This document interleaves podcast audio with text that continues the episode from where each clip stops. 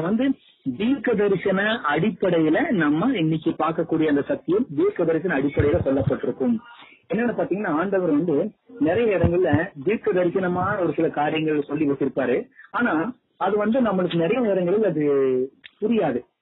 புரியாத ஒரு விதத்துல அது வந்து இருக்கும் நிறைய நேரங்கள்ல. இப்படி சொல்லப்பட்ட ஒரு தீர்க்க தரிசனம் தான் இன்னைக்கு நம்ம அதை நம்ம பார்க்க போறோம். சரிங்களா? அது சரி. கொஞ்சம் விலைக்கு நம்ம பார்க்க போறோம். எடுத்துக்கொள்வோம். சகரியாவின் புத்தகம் பழைய ஏற்பாட்டின் பக்கம் ஆயிரத்தி தொண்ணூத்தி அஞ்சாவது பக்கம்.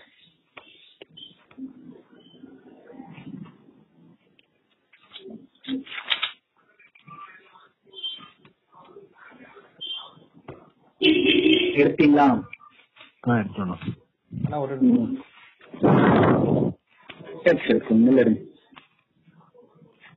பக்கம் பழைய ஏற்பாட்டு பக்கம் ஆயிரத்தி தொண்ணூத்தி அஞ்சு. சகரியா ஆறாம் அதிகாரம் வசனங்கள் ஒண்ணுல இருந்து எட்டு வரைக்கும் வாசிப்போமா? யாராவது எடுத்தவங்க வாசிக்கிறீங்களா? வாசி. பக்கம் வந்து ஆயிரத்தி தொண்ணூத்தி அஞ்சு பழைய ஏற்பாடு சகரியாவின் புத்தகம். ஆறாம் அதிகாரம் ஒண்ணுல இருந்து எட்டு வரைக்கும் வாசிப்போம். நான் திரும்பவும் என் கண்களை ஏறெடுத்து இதோ இரண்டு பர்வதங்களின் நடுவாக புறப்பட்டு வருகிற நாலு ரதங்களை கண்டேன். அந்த பர்வதங்கள் வெண்கல பர்வதங்களாய் இருந்தன. முதலாம் ரதத்தில் சிவப்பு குதிரைகளும் இரண்டாம் ரதத்தில் கருப்பு குதிரைகளும் மூன்றாம் ரதத்தில் வெள்ளை குதிரைகளும் நான்காம் ரதத்தில் புள்ளி புள்ளியான சிவப்பு குதிரைகளும் பூட்டியிருந்தன நான் என்னோட பேசின தூதனை நோக்கி ஆண்டவனே இவைகள் என்னவென்று கேட்டேன். அந்த தூதன் எனக்கு பிரதியுத்தரமாக இவைகள் சர்வ லோகத்துக்கும் ஆண்டவராய் இருக்கிறவருடைய சமூகத்தில் நின்று புறப்படு- புறப்படுகிற வானத்தினுடைய நாலு ஆவிகள் என்றார். ஒன்றில் பூட்டப்பட்டிருந்த கருப்பு குதிரைகள் வடதேசத்துக்கு புறப்பட்டு போயின. வெண்மையான குதிரைகள் அவைகளின் பின்னாலே புறப்பட்டு போயின. புள்ளி புள்ளியான குதிரைகள் தென் தேசத்துக்கு புறப்பட்டு போயின. சிவப்பு குதிரைகளோ என்றால் புறப்பட்டு போய் பூமியிலே சுற்றி திரியும்படி கேட்டு அதற்கு அவர் போய் பூமியை சுற்றி திரியுங்கள் என்றார். அப்படியே பூமியிலே சுற்றி திரிந்தனர். பின்பு அவர் என்னை கூப்பிட்டு பார் வடதேசத்துக்கு புறப்பட்டு போனவைகள் வடதேசத்திலே என் கோபத்தை சாந்தி பண்ணிற்று என்று என்னுடைய சொன்னார். ஓகே சூப்பர் தேங்க்யூ இப்போ இதுல வாசிக்கப்பட்ட அந்த எட்டு வசனத்துல உங்களுக்கு ஏதாவது அதுல புரிஞ்சுதா? இல்லைண்ணா ஆமா ஒரே குழப்பமா இருக்கும். அது வந்து என்னன்னு பாத்தீங்கன்னா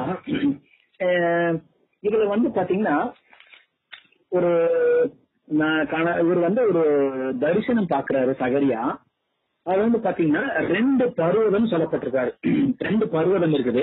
அந்த ரெண்டு பர்வதமும் வெண்கல பர்வதமா இருக்குது அப்படின்னு சொல்றாங்க பர்வதம்னு தெரியும்ல மலை. ஓகேவா? ரெண்டு பர்வதங்கள் இருக்குது. அந்த ரெண்டு பர்வதங்களும் வெண்கல பர்வதமா இருக்குது.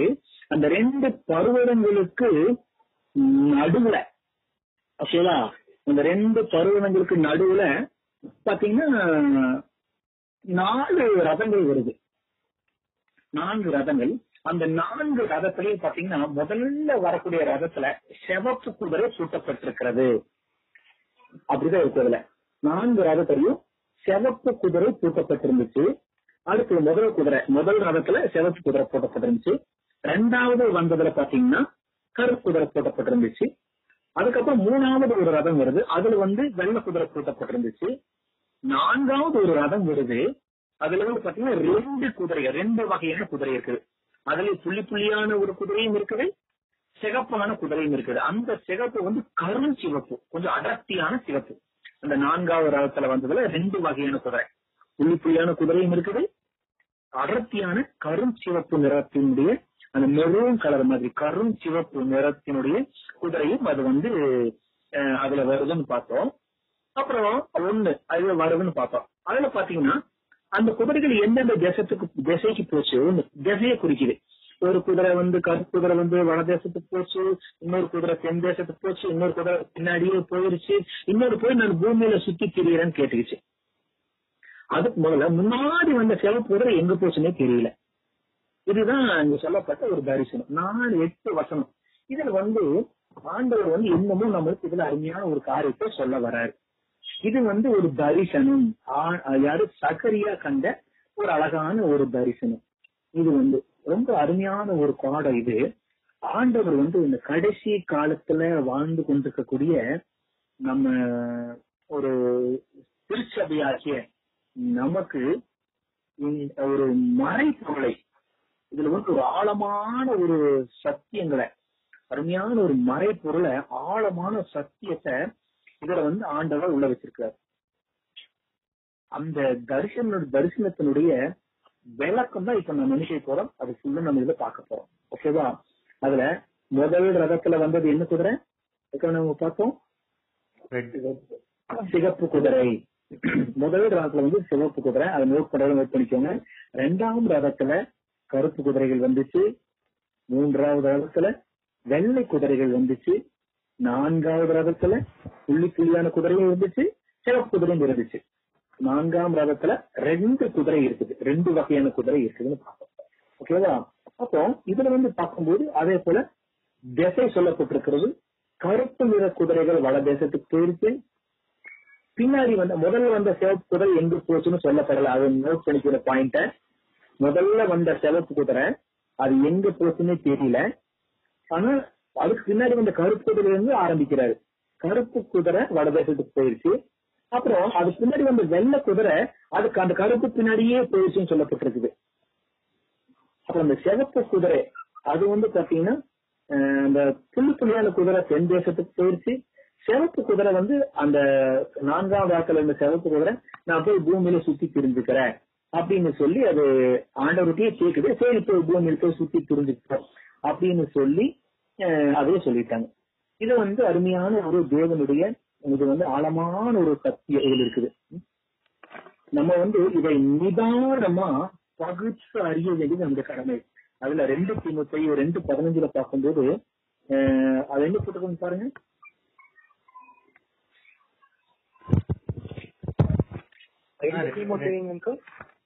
ரெண்டு பதினஞ்சு.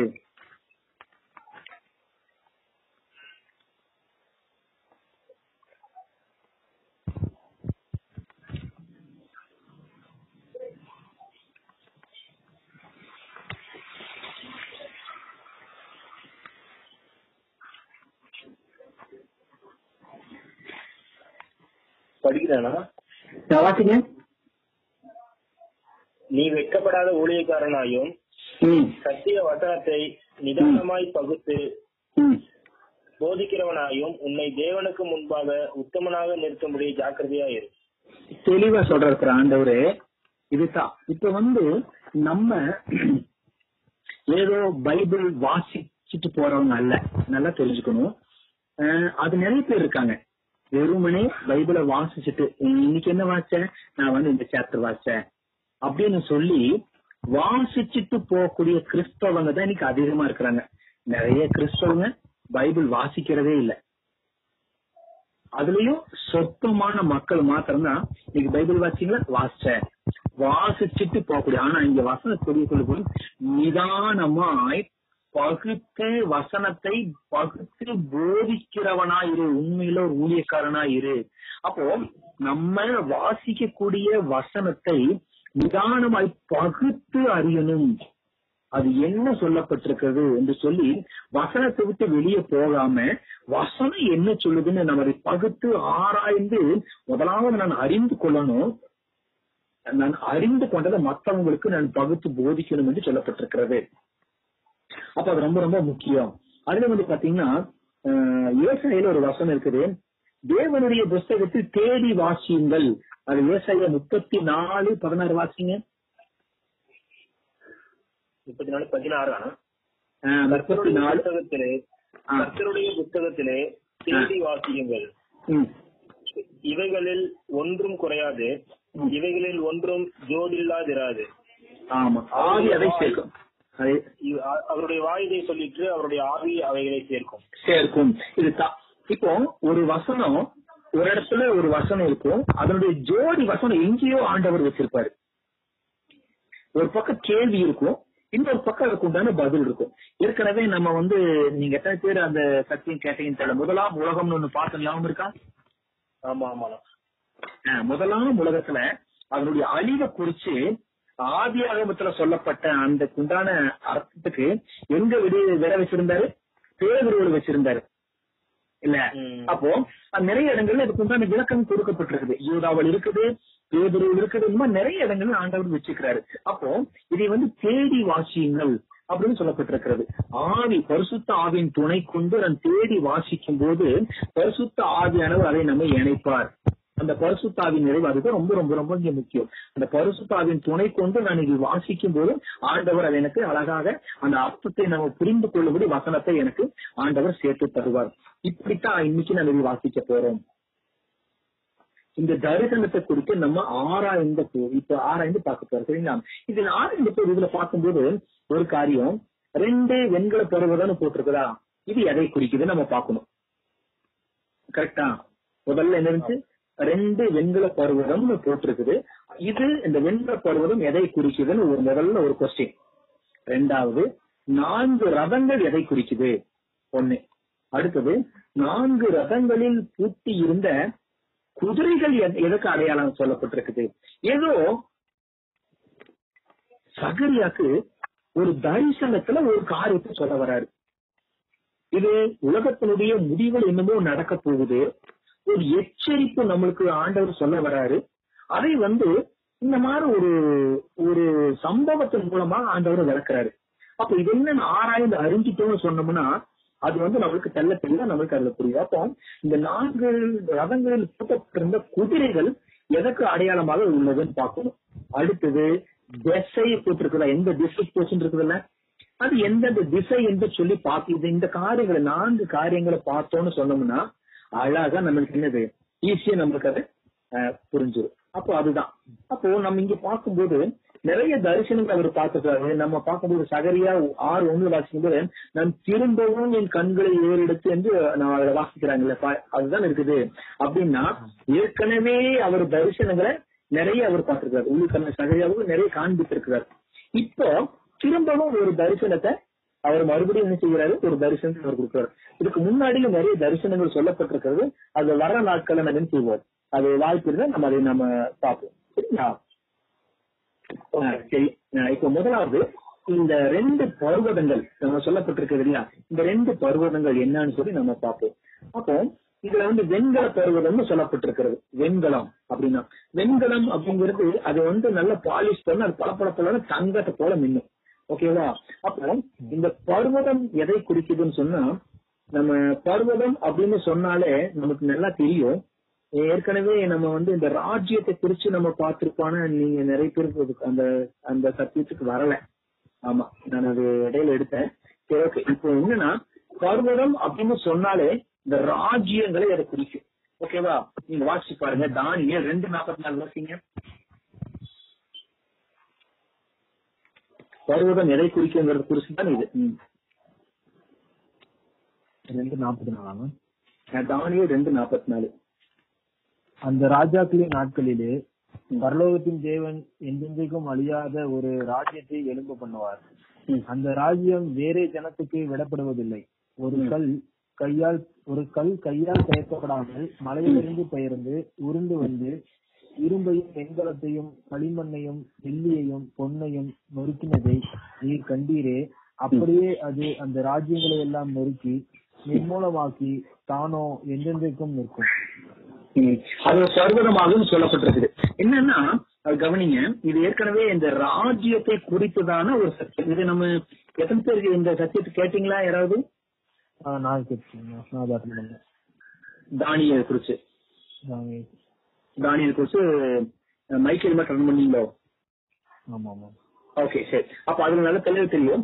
இதுல வந்து அந்த பர்வதம் அந்த கல்லு ஒண்ணு வந்து கைகளால் பெயர்க்கப்படாம உருண்டு வந்து அந்த பெரிய ஒரு சிலையை தானி அந்த ராஜா பார்ப்பாரு. அந்த ராஜா நெபுகாத்நேச்சர் பார்ப்பாரு. அந்த ராஜாவை பார்த்த சிலைய இந்த கல்லு சின்ன கல் வந்து அதை அடிச்சு நொறுக்கிட்டு அந்த கல் என்ன ஆயிருது? பெரிய பர்வதம் ஆயிருதுன்னு சொல்லப்பட்டிருக்குது. அது பர்வதமாகி இந்த பூமியை எல்லாம் நிரப்பிருச்சுன்னு சொல்லப்பட்டிருக்குது. பர்வதம் அப்படின்னா அது தேவனுடைய ராஜ்யம் அர்த்தம். ராஜ்யம். அது பர்வதம் அப்படின்னு சொன்னாலே ராஜ்யம் அர்த்தம். இந்த தேசத்தை ஆண்டு கொண்டிருக்கக்கூடிய ஒரு ராஜ்யம். அதுதான். இங்க நம்ம பாக்குறோம்ல ரெண்டு வெண்கல பர்வதம். அதுக்கு இன்னொரு உதாரணம் கூட நான் சொல்றேன். ஏசாயா. ரெண்டு ரெண்டு வாசிங்க. ஏசாயா? ஏசாயா ரெண்டு ரெண்டு.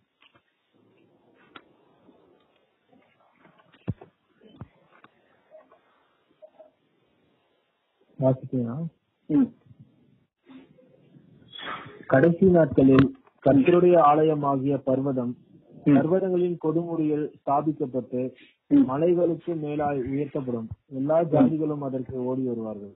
தெளிவா சொல்லப்பட்டிருக்கு பாருங்க புரிஞ்சு வைப்பதுல பர்வதம் அப்படின்னு சொன்னாலே இந்த ராஜ்யத்தை குறிக்கிறதுங்கிறதுக்கு தெளிவான வசனம் இது. அந்த பர்வதம் அப்படின்னு சொன்னாலே அது ராஜ்யம். இப்ப வந்து நிறைய நேரங்கள்ல அந்த மலைகளை குறிக்கும் பர்வதம் மலை. ஆண்டவருடைய அந்த கடைசி நாட்களில் மலைகள் குலுங்கும் அப்படின்னா இருக்கும் தெரியுமா? நிறைய நீங்க வாசிச்சிருப்பீங்க. அந்த மலைகள் எல்லாம் குலுங்கும் அப்படிங்கிறது நிறைய இடங்கள் இருக்கும். அப்படின்னா ஆண்டுடைய நாட்களில மலைகள் குலுங்கும்னு சொன்னா மலைகள் அல்ல ராஜ்யங்கள். அதுதான் மீனிங் மலை எப்படி குழும்பும் அப்படிங்கிறதுக்கு இதுதான் மீனிங் அப்போ குழும்புன்னு என்ன அர்த்தம்? ஒரு ஒரு அதிர்வு ராஜ்யத்துல கடைசி நாட்கள்ல இன்னைக்கு வந்து பாத்தீங்கன்னா ஒரு எல்லா விதமான அரசியல் கட்சியில் இருக்கக்கூடிய எல்லா காரியங்களும் ஒரு ஆட்டம் காணுதுன்னு சொல்லுவாங்க தெரியுமா? அந்த மாதிரி இதை சொல்லப்பட்டிருக்கு அப்போ இந்த கடைசி நாட்களில் அவருடைய என்ன சொல்றது அஹ், கர்த்தருடைய ஆலயமாகிய பர்வதம் பர்வதங்களின் கொடுமுடியில் ஸ்தாபிக்கப்படுவது அவருடைய ராஜ்யம் வர்றதை குறித்து சொல்லப்படுகிறது. ஓகேவா ராஜ்யம்ங்கிறது ஆளுகை செய்யக்கூடிய அந்த ராஜாங்கம். அதுதான். அப்போ பருவதம் அப்படின்னு சொன்னாலே ஒரு ராஜ்யத்தை குறிக்கிறதா இருக்கிறது. ஓகேவா இதுதான் நம்ம எந்த விதமான குழப்பம் வேண்டாம் டவுட் வந்து தயவு செஞ்சு கேட்டுருங்க. அப்ப வெண்கல பர்வதம் அப்படின்னு சொல்லப்பட்டிருக்குது. ஓகேவா இதுல வந்து அந்த மூல பாஷையில செம்பு அது. ஆக்சுவலா வெண்கலம்ங்கிறத விட செம்புன்ற தெளிவா சொல்லப்பட்டிருக்குது. அப்போ ஒரு செம்பு அப்படின்னு பாத்தீங்கன்னா இது வந்து நல்ல பாலிஷ் பண்ண என்ன ஆகும் அப்படியே தங்கமாக இது மாறும் நம்ம ஏற்கனவே ஆசிரியப்பு கூடாரத்துல பார்த்திருப்போம். எல்லா இடங்களிலும் செம்பு அது செம்பு தான் இருக்கும். சொல்லிருக்கேன்ல? அந்த அஹ், பலிபீடம் வெண்கல தொட்டி அது செம்பு தொட்டி இந்த மாதிரி அப்புறம் வந்து அந்த கம்பு அது வந்து அதாவது செம்பால மூடி இருப்பாங்க. இந்த மாதிரி நிறைய இடங்கள் அது இருக்கும். அப்ப வந்து பாத்தீங்கன்னா செம்பு அப்படிங்கிறது வந்து நல்லா நம்மளுக்கு தெரியும். அது வந்து ஒரு ஒரு என்ன சொல்றது? ஒரு பரிபூர்ண ஒரு மனிதனுடைய நிலைமையை குறிக்கிறதா இருக்குது. இப்ப வந்து ஆண்டவருக்குள்ள நான் மறைந்திருக்கணும்னு சொன்ன செம்பு தானது இருக்கிறத சொல்லியிருக்கேன் அந்த கம்புக்குள்ள அது அந்த கம்பு கம்பை சுத்தில ஒரு செம்பு தகடால மூடி இருப்பாங்கன்னு சொன்னேன். அந்த செம்பு வந்து ஆண்டவராக இயேசு கிறிஸ்துவை குறிக்கும்னு சொன்னேன். ஒரு மனிதனுடைய பரிபூர்ண நிலையை குறிக்கிறது தான் அந்த அஹ், வெண்கலம். அது வந்து செம்புங்கிறதுக்கு நம்ம அடையாம சொல்ல இப்போ இதுல என்ன சொல்ல வரோம்னா அந்த வெண்கல பருவம் என்னன்னு பாக்குறது இப்போ நேரம் பார்த்துட்டு இருக்கோம். அது வந்து அந்த பாலிஷ் பண்ண அது வந்து தங்கத்தை போல அது என்ன செய்யும்? பொன்னை போல அது நின்று நம்ம பார்த்தோம். அப்போ அது பாக்குறதுக்கு செம்புதான் ஆனா செம்புதான் ஆனால் பார்க்க தங்கம் போல இருக்கும் அப்படின்னு சொல்லி அது வந்து நமக்கு சொல்லப்படுறத பார்க்கிறோம். இது எப்படின்னா மனிதன் முதல் முதல்ல அவன் படைக்கப்பட்ட போது எப்படி படைக்கப்பட்டான். தேவ சாயலில் படைக்கப்பட்டான். ஆகியவரை ஒரு நம்ம வாசிக்கிறோம் அவன் மனிதன் வந்து படிக்க எப்படி அவன் படைப்புல தேவ சாயலில் தேவனுடைய சாயல் அப்படின்னா குணாதிசயங்கள் அவன் படைக்கப்பட்டான். பரிபூர்ண நிலைமை. அப்போ ஒரு பருவதம் நல்லா நம்ம தெரிஞ்சுக்க வேண்டிய ஒரு முதல் பருவதம் என்னன்னா முதல் ஆதி மனிதன் அவன் படைக்கப்படும் போது பரிபூர்ண நிலைமையில் அவன் படைக்கப்பட்டிருந்தான். அந்த முதல் வெண்கல பருவதம் எதை குறிக்கிறதுன்னு சொன்னா ஆதாமை குறிக்கிறது. அந்த அவனுடைய ராஜ்யம். ஆயிரம் வருஷம் அவனுக்கு கொடுக்கப்பட்டுச்சு. ஆனா அந்த ஆயிரம் வருஷம் வரைக்கும் அவன் வாழ்ந்தானா இல்ல. அந்த ஒரு நாள்லயே அவன் செத்து போயிட்டான். ஆண்டவருக்கு ஒரு நாளுங்கிறது ஆயிரம் வருஷம். ஆனா அவன் தொள்ளாயிரத்தி முப்பது வருஷத்துலயே அவன் செஞ்சிடறான்? மறித்து போறான். அவன் சீக்கிரம் நாளிலேயே சாகவே சாவாய் ஆண்டவர் சொன்னாரு. அந்த ஒரே நாள் கூட அவன் செத்து போயிட்டான். தொள்ளாயிரத்தி முப்பது வருஷத்துல அவன் இறந்துட்டான். அந்த ஆயிரம் வருஷத்தை அவன் ரீச் பண்ணல. அப்போ அந்த அவன் கொடுக்கப்பட்டது அந்த ஆயிரம் வருஷம். அந்த மிஞ்சி இருக்கக்கூடிய எழுபது வருஷத்தை தான் இன்னைக்கு நம்மளுக்கு ஆண்டர் கொடுத்திருக்காரு. மனிதனுடைய ஆயுஷ் நாட்கள் எழுபது வருஷம். பலத்தின் மிகுதியாக எண்பது வருஷம்னு நம்ம பாக்குறோம் எழுபது வருஷம். அவன் விடுபட்டு போன மீதி இருக்கக்கூடிய எழுபது வருஷத்தை நம்மளுக்கு ஆண்டர் கொடுத்திருக்காரு மனுஷனுக்கு ஆயிரம் வருஷம் கொடுத்திருந்தார் ஆதாமுடைய நாட்களில. அப்போ அவன் அந்த பாவத்துல விழுந்தது நிமித்தம் அந்த ஒரு ஆயிரம் வருஷம் வாழவே இல்லை. தொள்ளாயிரத்தி முப்பதுல தன்னுடைய வாழ்க்கையை அவன் முடித்துக் கொண்டான்னு பார்க்கிறோம். முதல் அந்த அந்த வெண்கல பர்வதம் ஆதாமை குறிக்கிறதா இருக்கிறது. வெண்கல பர்வதம் என்பது தேவ சாயலாய் பரி உண்டாக்கப்பட்ட பரிபூர்ண ஆளுகையில் இருக்கக்கூடிய யாரு? அந்த ஆதாமை குறிக்கிறது. முதல் ராஜ்யம் ஆதாம். இது முதல் ராஜ்யம். ஓகேவா ஆனா ஒரு டவுட். ஆனா இது எப்படி லிங்க் பண் எப்படி பிரான்ஸ் வெங்கல பர்வதம் அதையும் ஆதாமையும் எப்படி லிங்க் எப்படி சொல்றாங்க? அது எனக்கு புரியல. அதாவது அதாவது இப்ப எப்படின்னு கேட்டீங்கன்னா இப்ப எப்படி சொல்றதுன்னா பர்வதம் அப்படின்னா ராஜ்யத்தை குறிக்கும். ராஜ்யம் ஒரு ராஜ்யம். அப்ப முதல் ராஜ்யம் முதல் முதல்ல இருந்த ஒரு ராஜ்யம்னா ஆயிரம் வருஷம் யார் கொடுக்கப்பட்டுச்சுன்னா முதல் மனுஷன். அவன்தான். ஃபர்ஸ்ட் ஃபர்ஸ்ட் தோணுனது யாரு? ஆதாம். அவனுக்கு தான் முதல் ராஜ்யம் கொடுக்கப்பட்டுச்சு. ஓகேவா. அந்த அதுக்கப்புறம் அந்த உலகம் அழியுது. அது அழிஞ்சிரும். நோவாவன் காலத்துல என்ன செஞ்சு அது அழிஞ்சிரும். முதல்ல அவனுக்கு கொடுக்கப்பட்ட அந்த ராஜ்யம் தான். அதுல வந்து பாத்தீங்கன்னா எப்படி அவங்க என்ன பரிபூர்ண நிலைமையில். ஏன்னா அது பாக்கறதுக்கு தங்கம் போல இருக்கு பாலிஷ் பண்ணிருக்கேன்னு சொன்ன செம்பு நல்லா பாலிஷ் பண்ணீங்கன்னா பல பல பல பல தங்கத்தை போல இருக்கு அந்த பரிபூர்ண நிலைமையில் அவன் படைக்கப்பட்டா நீங்க வாசிச்சு பாருங்க. ஆதியாக ஒன்னு இருபத்தி எட்டு வாசிங்க.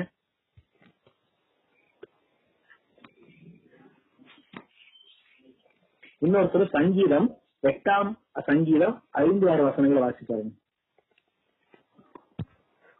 ஆதியாமம் ஒன்னு இருபத்தி எட்டு பின்பு தேவன் அவர்களை நோக்கி நீங்கள் பழுகி பெருகி பூமியை நிரப்பி அதை கீழ்ப்படுத்தி சமுத்திரத்தின் மச்சங்களையும் ஆகாயத்து பறவைகளையும் பூமியின் மேல் நடமாடுகிற சகல ஜீவ ஜந்துக்களையும் ஆண்டு கொள்ளுங்கள் என்று சொல்லி தேவன் அவர்களை ஆசீர்வதித்தார். அதான் அப்படியே முழு சுதந்திரம் அப்படியே முழு காரியங்கள் அவர் கொடுத்தார். அதுக்கு முன்னாடி வாசம் இருபத்தி லட்சம் அவர் தேவ சாயலில் படைக்கப்பட்டான். தேவன் தம்முடைய சாயலாக மனுஷனை அதான் அவருடைய சாயலில் தான் ஆண்டவர் படைக்கப்பட்டார் அப்படியே ஆண்டவரை போல அவருடைய சாயலுங்கிறது அவருடைய குணாதிசயம் அர்த்தம். ஓகேவா இன்னொரு வசனம் வாசி பாருங்க. சங்கீதம் எட்டாம் அதிகாரம் எட்டாம் சங்கீதம் ஐந்தாறு வசனங்கள் வாசி பாரு ஆதாமுக்கு சொல்லப்பட்ட வசனம் தான். நீர் அவனை.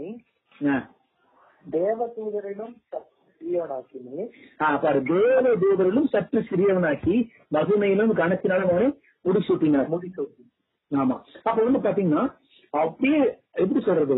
தேவ தூதரிலும் சற்று சிறியவனாக்கி இருக்கிறது அவ்வளவுதான். ஆனா பரிபூர்ண நிலைமையில அவன் படைக்கப்பட்டிருக்கிற பாவம் அவன் படைக்கும்போது அவன் பாவம் இருந்துச்சா? இல்லைங்க. இல்ல. எல்லா அணிமல்களும் அப்படியே கீழ்ப்படுந்துதான் எல்லாம் அப்படியே கீழ்ப்படுங்குது எந்த விதமான இயற்கை அப்படியே கீழ்ப்படுங்குது எப்ப பாவம் உள்ள வந்துச்சோ அப்பதான் அனிமல்ல கூட வயல் அனிமல் டொமஸ்டிக் அனிமல்னு புரிஞ்சுது அந்த பாவம் வர்றதுக்கு முன்னாடி எல்லாம் அப்புறம் அவனுக்கு கீழ்ப்படிஞ்சிருந்துச்சு அப்படியே பரிபூர்ண நிலைமையில அவன் இருந்தான். அவ்வளவு பரிபூர்ண நிலைமையில் இருந்தான். அதுதான் அந்த முதல் பருவதம் சொல்லப்படுகிறது. அந்த முதல் ராஜ்யம் எப்போ? அந்த அவன் த- பாவத்தில் விழுந்த போது அது நீக்கப்பட்டு போயிடுச்சு. பாவத்தில் விழுந்த போது ஆதாமை விட்டு அது நீங்கிடுச்சு. அது முதல் பருவதம் எதை குறிக்கிறதுன்னு சொன்னா ஆறாமை குறிக்கிறதா இருக்கிறது. அதான். அந்த வெண்கல பருவதம். அது வெண்கலம்ங்கிறது ஏற்கனவே தங்கத்தை போல இருக்குன்னு சொன்னேன். அப்போ அது பாலிஷ் பண்ண தங்கம். அது ஆண்டவர் தங்கம் வந்து ஆண்டவர் கொத்திட்டு சொல்லணும். ஆனா இது வந்து முதல் ராஜ்யம் ஆதாம். அதேதான் பிந்தின் ஆதாம் யார சொல்றாங்க? இயேசு கிறிஸ்துவ சொல்றாங்க. ஆண்டவர் இயேசு கிறிஸ்துவ. அப்ப முதல் ராஜ்யம் ஆண்டவராய் ஆதாம். இப்ப ரெண்டாவது ஒரு பருவதம் பார்த்தோம் இல்லையா? அதுவும் ஆண்டவராக இயேசு கிறிஸ்துவ ராஜ்யம். அது எந்த வருஷம் சொல்லப்படுகிறது? கடைசி ஆண்டவர் படைத்த நாள் எத்தனை? மொத்தம்? மொத்தம் எத்தனை நாட்கள்? ஏழு நாட்கள். தான். ஏழு நாட்கள் தான். முதல் நாட்கள் ஆதாவுக்கு கொடுக்கப்பட்டிருந்துச்சு. இல்லையா? கடைசி ஏழாவது நாட்கள் இருக்குல்ல? அது யாருடைய நாட்கள்? கடைசி நாள் யாருடையது? தேவனுடைய அது என்னது? ஓய்வு நாள். ஓய்வு நாள். ஏழாம் நாள் யாருடையது? கர்த்தருடையது. கர்த்தருடையது. ஓகேவா அப்ப ஆண்டுக்கு ஒரு நாள் அப்படிங்கிறது எத்தனை வருஷம்? ஆயிரம். ஆயிரம் ஆயிரம் வருஷம். அது எங்க இருக்கு தெரியுமா? பேதுருல. இந்த பேதுரு. மூணு எட்டு வாசிச்சு பாருங்க.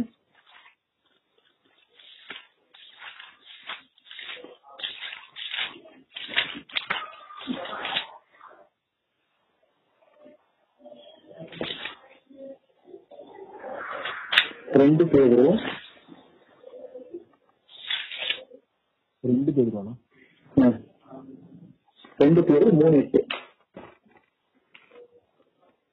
பிரியமானவர்களே கர்த்தருக்கு ஒரு நாள் ஆயிரம் வருஷம் போலவும் ஆயிரம் வருஷம் ஒரு நாள் போலவும் இருக்கிறது என்கிற இந்த ஒரு காரியத்தை நீங்கள் அறி- அறியாதிருக்க வேண்டாம். நல்லா தெள்ள தெளிவா தெரிஞ்சுக்கோங்க. கர்த்தருக்கு ஒரு நாள்ங்கிறது ஆயிரம் வருஷம். அதான் சொல்லப்படுகிறது அப்போ முதல் நாள் ஆதாம் கொடுக்கப்பட்டுச்சு. அது அவன் பாவத்துல விழுந்துட்டான் அது முதல் பருவதம். கடைசியில இன்னொரு பருவதம் இருக்குதுல்ல? கடைசி ஏழாவது பருவதம். ஏழாம் நாள் இருக்குது. ஆண்டவருடைய அது ஆயிரம் வருஷம் இல்ல. அவருக்கு ஆ- ஒரு நாள் ஆயிரம் வருஷம் பிறந்த அந்த ஏழாம் நாள் யாருடையது கர்த்தருடையது. அது ஒழிந்திருந்தார். அந்த நாள் கர்த்தருடையது சொல்லப்பட்டிருக்கு. அப்போ அந்த ஏழாயிரம் வருஷம் அந்த கடைசி வரைக்கும் ஆயிரம் அந்த ஆயிரம் வருஷம் முழுவதும் யாருடையதுதான் அது கர்த்தருடையது. அப்போ அந்த பர்வதம் ஆண்டவராகிய இயேசு கிறிஸ்துவை குறிக்கிறதா இருக்கிறது. அப்போ இந்த ரெண்டு பர்வதம் வரப்போகிற ராஜ்யம் அதாவது ஆண்டவருடைய ராஜ்யம் வரப்போகுது இல்லையா? ஆண்டவருடைய நாட்கள் வர வரப்போகுது ஆண்டவருடைய ராஜ்யம் வரப்போகுது. அதை குறிப்பிடுகிறதா இருக்கிறது. அது மத்திய அஞ்சு மன்னிக்கணும். மத்தையும் இருபத்தி அஞ்சு முப்பத்தி நாலு வாசி பாருங்க.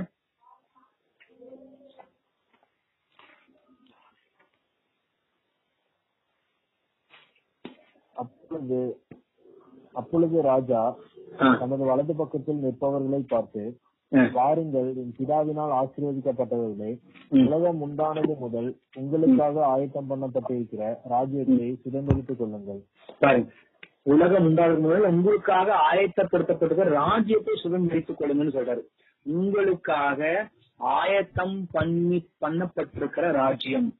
அப்போ ஆண்டவர் இத ராஜ்யத்தை என்ன செஞ்சிருக்காரு கடைசி ஆயிரம் வருஷம். அது வந்து அந்த ஆண்டவருக்கு வந்து கொடுக்கப்பட்டது சுந்தரிக்கணும்னு சொல்றாரு இன்னொரு வசனம் கூட இருக்குது வெளிப்படுத்தல் இருபத்தி ரெண்டு அஞ்சு வாசி பாருங்க.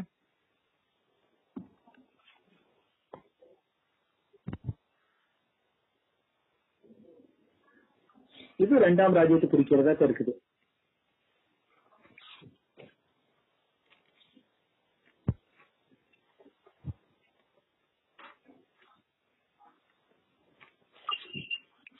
அங்கே காலம் இராது. எப்படி ராஜ்யத்துலதான்? விளக்கும் சூரியனுடைய வெளிச்சமும். அவர்களுக்கு வேண்டுவதில்லை. தேவனாகிய கர்த்தரே அவர்கள் மேல் பிரகாசிப்பார்.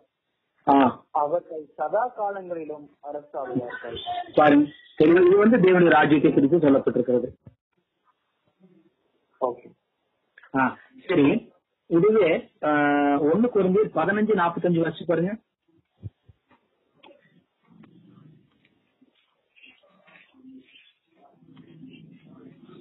அந்த ரெண்டுக்கும் இப்ப விளக்கம் தெரிஞ்சிடும் அந்தபடியே முந்தின மனுஷனாகிய ஆதாம் ஜீவாத்மாவானான். என்று எழுதியிருக்கிறது. பிந்தின ஆதாம் உயிர்ப்பிக்கிற ஆவியானார். பத்தியா? அப்போ பிந்தின ஆதாம் ஆண்டவர் இயேசு கிறிஸ்துவ சொல்லப்படுகிறது. ரெண்டுமே யாரு? ஆதாமை குறிக்கிறதா இருக்கிறது. அப்போ இந்த ரெண்டு பர்வதங்கள் ஒண்ணு முதல்ல வந்த ஒரு பர்வதம். அப்போ இது கடைசி வந்த ஒரு பர்வதம் இப்ப இது இடைப்பட்ட நாட்கள் இருக்குதுல்ல ஆமா. புரிஞ்சுச்சா. இப்ப ரெண்டு கொமா- இப்போ முதல்ல ஆயிரம் வருஷம் கடைசி ஒரு ஆயிரம் வருஷம். ரெண்டு பர்வதம் ஆயிடுச்சா? ஆமாங்க. முதல்ல ஒரு ஆயிரம் வருஷம் கடைசி ஒரு ஆயிரம் வருஷம். புரிஞ்சுதுல இப்ப இடப்பட்ட இடைப்பட்ட நகருக்கு வந்து நல்லா தெரிஞ்சுக்கோங்க. ரெண்டு மலைகளுக்கு நடுவில் இருக்கிறது பேர் என்ன? பள்ளத்தாக்கம் சொல்லுவாங்களா. புரிஞ்சுதல ரெண்டு மலைகளுக்கு நடுவில் இருக்கக்கூடிய அந்த கீழ் அந்த கொஞ்சம் பள்ளமா இருக்கும்ல. அவத்த என்ன சொல்லுவாங்க? பள்ளத்தாக்கம்னு சொல்லுவாங்களா? ஓகே சரி. இப்போ முதல்ல ஆயிரம் வருஷம் கடைசி ஆயிரம் வருஷம். இப்ப நடுவில் இருக்கிற ஆயிரம் இருக்குல்ல எத்தனை வருஷம்? ஐயாயிரம் வருஷம் இருக்குல்ல? ஆமா. இப்ப ஆதாம்ல இருந்து ஆண்டவருடைய வருகை வரைக்கும் இருக்கக்கூடிய நாட்கள் தான் இப்ப சொல்லப்படுகிறது ஓகேவா? இந்த நாட்களில் தான் நாலு ரதங்கள் வருது. இந்த ரெண்டு பருவதங்களுக்கு நடுவே தான் இந்த ரதம் வந்துச்சு. புரிஞ்சுதுல இப்போ முதல்ல ஒரு மலை ரெண்டாவது ஒரு மலை பருவதம். அந்த ரெண்டு பருவதங்களுக்கு நடுவுல தான் இந்த நான்கு ரதங்கள் வந்துச்சு. ஆமாங்க. புரிஞ்சுதுல லெனின்? புரிஞ்சுது.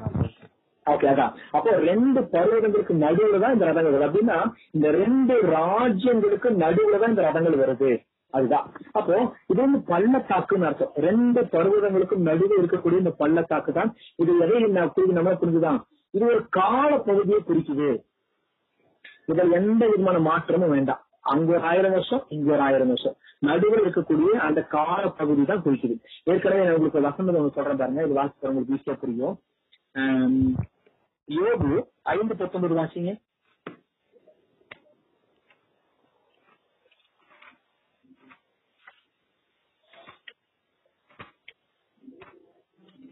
ஆறு இக்கட்டுகளுக்கு உம்மை நீங்களாக்குவார். ஏழாவதிலும் பொல்லாப்பு உம்மை தொடாது. நீ தெளிவு சொல்றது பாரு அப்ப ஏழு ஏழு இல்ல. ஏழாயிரம் வருஷம். அப்போ ஆறுல என்ன இருக்கும் இக்கட்டு இருக்குன்னு சொல்றாரு. இக்கட்டுன்னா அது கஷ்டம் துன்பம் துக்கம் இதெல்லாம் இருக்கு. இக்கட்டு. அந்த ஆறாயிரம் வருஷம் ஆகாமல் இருந்து ஆண்டவருடைய ராஜ்யம் வரைக்கும். ஏழாவது ஏன் பொல்லாப்பு தொடாது? அது யாருடைய நாள்? அது கர்த்தருடைய நாள். அங்க எந்த விதமான பிரச்சனையும் கிடையாது. ஏன்னா அது தேவனுடைய ராஜ்யம். அந்த மனுஷனுக்கு அங்க எந்த விதமான கஷ்டமும் இருக்காது. ஏன்னா தேவனுடைய ராஜ்யம்னு தெளிவா சொல்லப்படுகிறது பார்த்தோம் அப்போ ஆறு இக்கத்து இருக்குன்னு பெரிய வசனம் சொல்லுது. ஏழாவதுல பொல்லா ஆனா என்ன வசனம்னா? யோபு? யோபு அஞ்சு பத்தொன்பது. அஞ்சு ஆறு இக்கத்திற்கும் நீங்களாக்குவார். ஏழாவது பொருளாப்பொண்ணை தொடாதுன்னு தெளிவாக சொல்லப்படுகிறது பார்க்கிறோம் ஓகேவா? அப்போ இந்த ஆறு இக்கட்டும் வந்து இப்ப நம்ம இருக்கக்கூடிய இந்த தீமை நிறைந்த இந்த உலகத்தை நமக்கு இருக்கு ஆறாயிரம் வருஷம். ஓகேவா? அந்த ஆண்டருடைய வருகைக்கு முன்னாடி இருக்கக்கூடிய அந்த வருஷங்கள் எல்லாம் இதுதான் நமக்கு தொடர்ந்து நம்ம சொல்லுது. அப்போ இதுதான். யோகு வந்து நம்ம தெளிவா நம்மளுக்கு இது அழகா நமக்கு அது சொல்றது நம்ம பார்த்தோம். சங்கீதம் இருபத்தி மூணு நாலு நினைக்கிறேன். வாசிக்கிற நாலு அஞ்சு. நான் மரண இருபது பழத்தாக எழுதின எத்தனை வசனது? இருபத்தி மூணு நாலா? இல்ல வாசிங்க நாலுண்ணா. ஆ, நாலு ஆ. நான் மரண இருவின் பள்ளத்தாக்கில நடந்தாலும் அப்படின்னு சொல்லப்பட்டிருக்குதா? ஆமாங்க. அப்போ அந்த பள்ளத்தாக்கு எதை குறிக்கிறது? இந்த வருடங்களை குறிக்குது. அப்போ அங்க எந்த இருக்கு மரண இருளின் பள்ளத்தாக்குன்னு சொல்லப்பட்டிருக்குது. அப்போ மரண இருள் நிறைஞ்சதுதான் இந்த உலகம். இந்த இந்த இக்கட்டு நாட்கள். முதல் ஆறாயிரம் வருஷம். அதுல பாவம் நிறைஞ்சு அதுல மரணம். மரணம் இருந்தின் பள்ளத்தாக்கு நடந்தான்னு சொல்லி தெளிவா நமக்கு அங்க சொல்லப்பட்டிருக்கிறத நம்ம பாக்குறோம் அதான் அழகா நமக்கு தாவில் அப்பவே நமக்கு என்ன செஞ்சிருக்கிறாரு? தெளிவா நமக்கு பள்ளத்தாக்கு மனிதனுடைய இந்த வருஷங்களை குறிக்கிறது. அந்த இதுல பாவம் நமக்கு நிறைஞ்சிருக்கும் ஏற்கனவே ஆறு இருபத்தி மூணு ரோமர்ல சொல்லப்படுறது பாவத்தின் சம்பளம் மரணம் தான் தெளிவானது சொல்லப்பட்டது பாக்குறோம் அப்போ இது வந்து இந்த பள்ளத்தாக்குங்கிறது என்ன நமக்கு தெரியப்படுது ரெண்டு பருவங்களுக்கு நடுவாக இந்த இக்கட்டின் நாட்களில தான் அந்த ரதங்கள் வருது. அப்போ ரதங்கள் என்னன்னு நம்ம பார்க்கல இப்போ பள்ளத்தாக்கும் பருவதம் புரிஞ்சதுல ஓகே ஓகே இப்ப ரதங்கள் அது ரதங்கள் வந்துச்சுல. அது வந்து பார்க்கும்போது இந்த ஏன் இந்த இந்த ரதங்களை வந்து ஆண்ட வந்து தகுதியாவுக்கு இந்த ரதத்தை தரிசி காமிச்சாங்கன்னா நான் என்னோட பேசின அந்த ஆறு நாள் தவிர ஆறு நாள் அப்புறம் நான் என்னோட பேசின தூதனை நோக்கி ஆண்டவனே இதுல என்ன என்று கேட்டேன். அஞ்சுல சொல்றாரு அந்த தூதன் எனக்கு பிரதித்திரமாக இவைகள் சர்வலோகத்துக்கும் ஆண்டவராய் இருக்கிறவருடைய சமூகத்தினின்று புறப்படுகிற வானத்தினுடைய நாலு ஆவிகளும் புறப்படுகிறது. இல்ல அவர்கிட்ட இருந்து புறப்படக்கூடிய ஆவிகளும் புறப்பட்டது. அப்ப தமிழ்ல வந்து மொழிபெயர்ப்பு வந்து ஆவியல் அப்படின்னு மொழிபெயர்த்திருக்காங்க இது வந்து என்ன சொல்றது? இங்கிலீஷ்ல விண்ட் இருக்கு. இது வந்து காத்து இது மூல பாஷையில ரூவா அப்படின்னு சொல்லப்பட்டிருக்குது. ரூவா. ஓகே இது வந்து பாத்தீங்கன்னா இது எதை குறிக்குதுன்னா ஜீவ சுவாசத்தை ஆவிங்கிறது ஒரு மனுஷனுக்கு ஆவி போச்சுன்னா அப்படின்னு புரிஞ்சதுல அது ஜீவ சுவாசத்தை குறிக்கிறதா இருக்குது. ஓகேவா இப்போ யோபு பன்னெண்டு பத்து வாசி பாருங்க. ஏன்னா காற்றுகள் நம்ம போடுறது. சகல இவனுடைய அந்த காற்று தான் அதுல இருக்குதுல்ல அது வாசி பாருங்க. ஆவிகள் அப்படின்னு என்னன்னு தெரியல போட்டுருக்குன்னு யோபு பன்னெண்டு பத்து. சகல பிராணிகளின் ஜீவனும். மாம்சமான சகல மனுஷரின் ஆவியும் அவர் கையில் இருக்கிறது. இப்ப புரிஞ்சதுல ஆவின் என்ன புரிஞ்சுதுல ஒரு மனுஷனுடைய ஜீவாத்மா குறிக்கிறதுல அந்த உயிர் குறிக்கிறதா இருக்கிறது. புரிஞ்சுதுல அப்போ நாலு காத்துகள் அப்படி வருதுன்னு சொன்னா அது எதை குறிக்கிறது? பேச குறிக்குது. அந்த காலகட்டங்களில் வாழ்ந்த மனுஷர்களை குறிக்கிறதா இருக்கிறது. இதுல இருந்து நமக்கு நல்ல தெளிவா நமக்கு தெரியுது. ஆதாமல் இருந்து புரிஞ்சுல ஆதாமல் இருந்து ஆண்டவருடைய நாள் வரைக்கும் அந்த நாட்களில வந்த அந்த ஜனங்களை குறிக்கிறதா இருக்கிறது. ஓகே அதுல எந்த விதமான குழப்பம் வேண்டாம். அதுதான் எனக்கு தெளிவா சொல்லப்படுது ஆறாயிரம் வருஷம் அதுதான் அந்த கால ஆதாமில் இருந்து ஆண்டவருடைய வருகை வரைக்கும் இருக்கக்கூடிய காலகட்டத்தை நாளா பிரிச்சிருக்காங்க. அதாவது நான்கு ரதம் போட்டிருக்கா? அப்போ நாளா பிரிச்சு அதுதான் நான்கு ரதங்கள் வருகிறத நம்ம பாக்குறோம் இப்போ அது என்ன நம்ம தெள்ள தெளிவா தெரிஞ்சிச்சு. இப்ப முதல் ரதம் வருது அதுல அது ஆட்கள் அது அது வந்து மனுஷங்க. அவங்களுடைய அந்த சுவாசம் அப்படி காத்துன்னு சொல்லும்போது மனுஷங்களை குறித்து சொல்லப்படுதுன்னு சொல்றோம் அப்போ முதல் ரதம் வந்துச்சு இல்லையா? அதுல என்ன குதிரை கூட்டப்பட்டிருந்து பார்த்தோம்? ரெட் சிவப்பு குதிரை. ஆறு ரெண்டு. சகரி ஆறு ரெண்டு வாசி பாருங்க. முதலாம் ரதத்தில் சிவப்பு குதிரைகளும் ஓகே. முதலாம் ரதத்தில் சிவப்பு குதிரைகள் போடப்பட்டிருக்கு. ஓகேவா? அப்ப இந்த சிவப்பு நிறம் எதை குறிக்கிறதுன்னு நமக்கு நல்லா பார்த்திருக்கோம் ஆஹ் இது என்னன்னா இது வந்து ஆஹ் எண்ணாகமம் பத்தொன்பது ரெண்டு மூணு வசனங்கள் வாசிச்சு பாருங்க.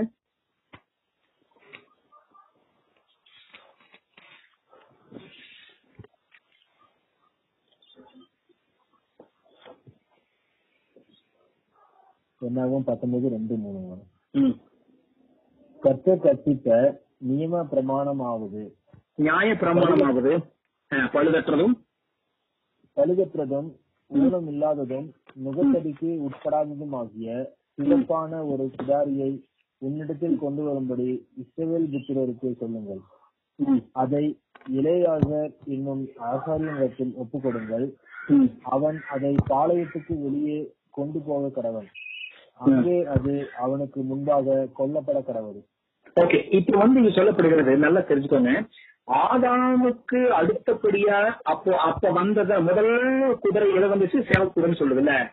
அப்போ நல்லா தெரிஞ்சுக்கணும். இது அந்த ஜனங்களை குறிக்கிறது நம்ம ஏற்கனவே நம்ம பார்த்துட்டோம். ஆவியிலன்னு போடுற மாதிரி ஜனங்களை குறின்னு பார்த்தோம். அதுக்கப்புறம் அப்ப ஆதாமுக்கு அப்புறம் முதல் அதுக்கப்புறம் வந்த முதல் ஜனங்கள் யாரு? அப்படின்னு பார்க்கும்போது இது முகத்தடிக்கு உட்படாத விமான தெளிவா சொல்லப்பட்டது. சிவப்பான ஒரு கிடாரி. இது எதை குறிக்கிறது சொன்னா அதாவது சிவப்பு குதிரை நாங்க பார்த்தோம்.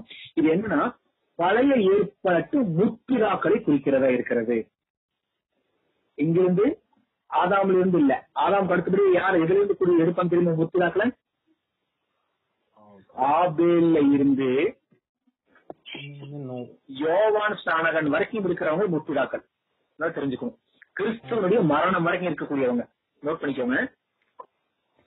ஆதாம் அல்ல ஆபேல். ஆதாமுடைய மகன். ஆபேல் இருக்காங்களே? ஆபேல்ல இருந்து எது வரைக்கும்? யோவான் ஸ்நானகன் வரைக்கும். அதானே? அது இயேசு கிறிஸ்துவுக்கு முன்னாடி மறிச்சது யாரு? என்னங்க? இயேசு கிறிஸ்துவுக்கு முன்னாடி மறித்தது யாரு? யோவான் ஸ்நானகன் தானே தலையை வெட்டி கொண்டு வராங்களே ஒரு காலத்துல வச்சு. ஆமா ஆமா.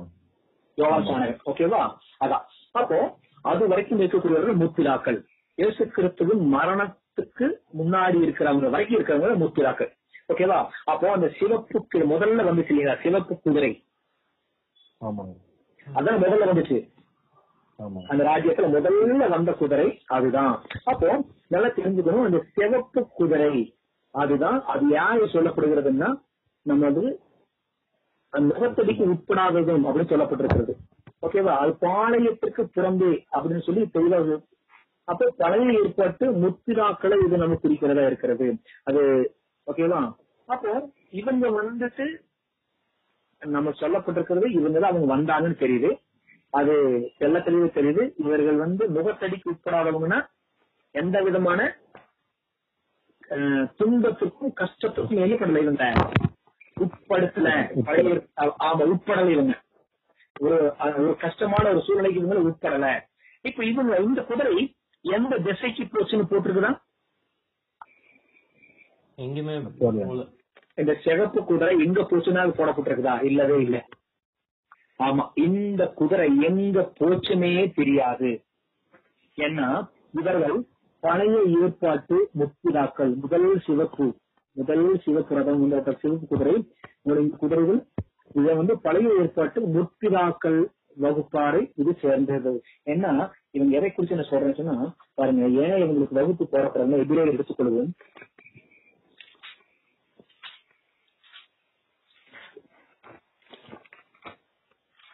பதினோராம் அதிகாரம்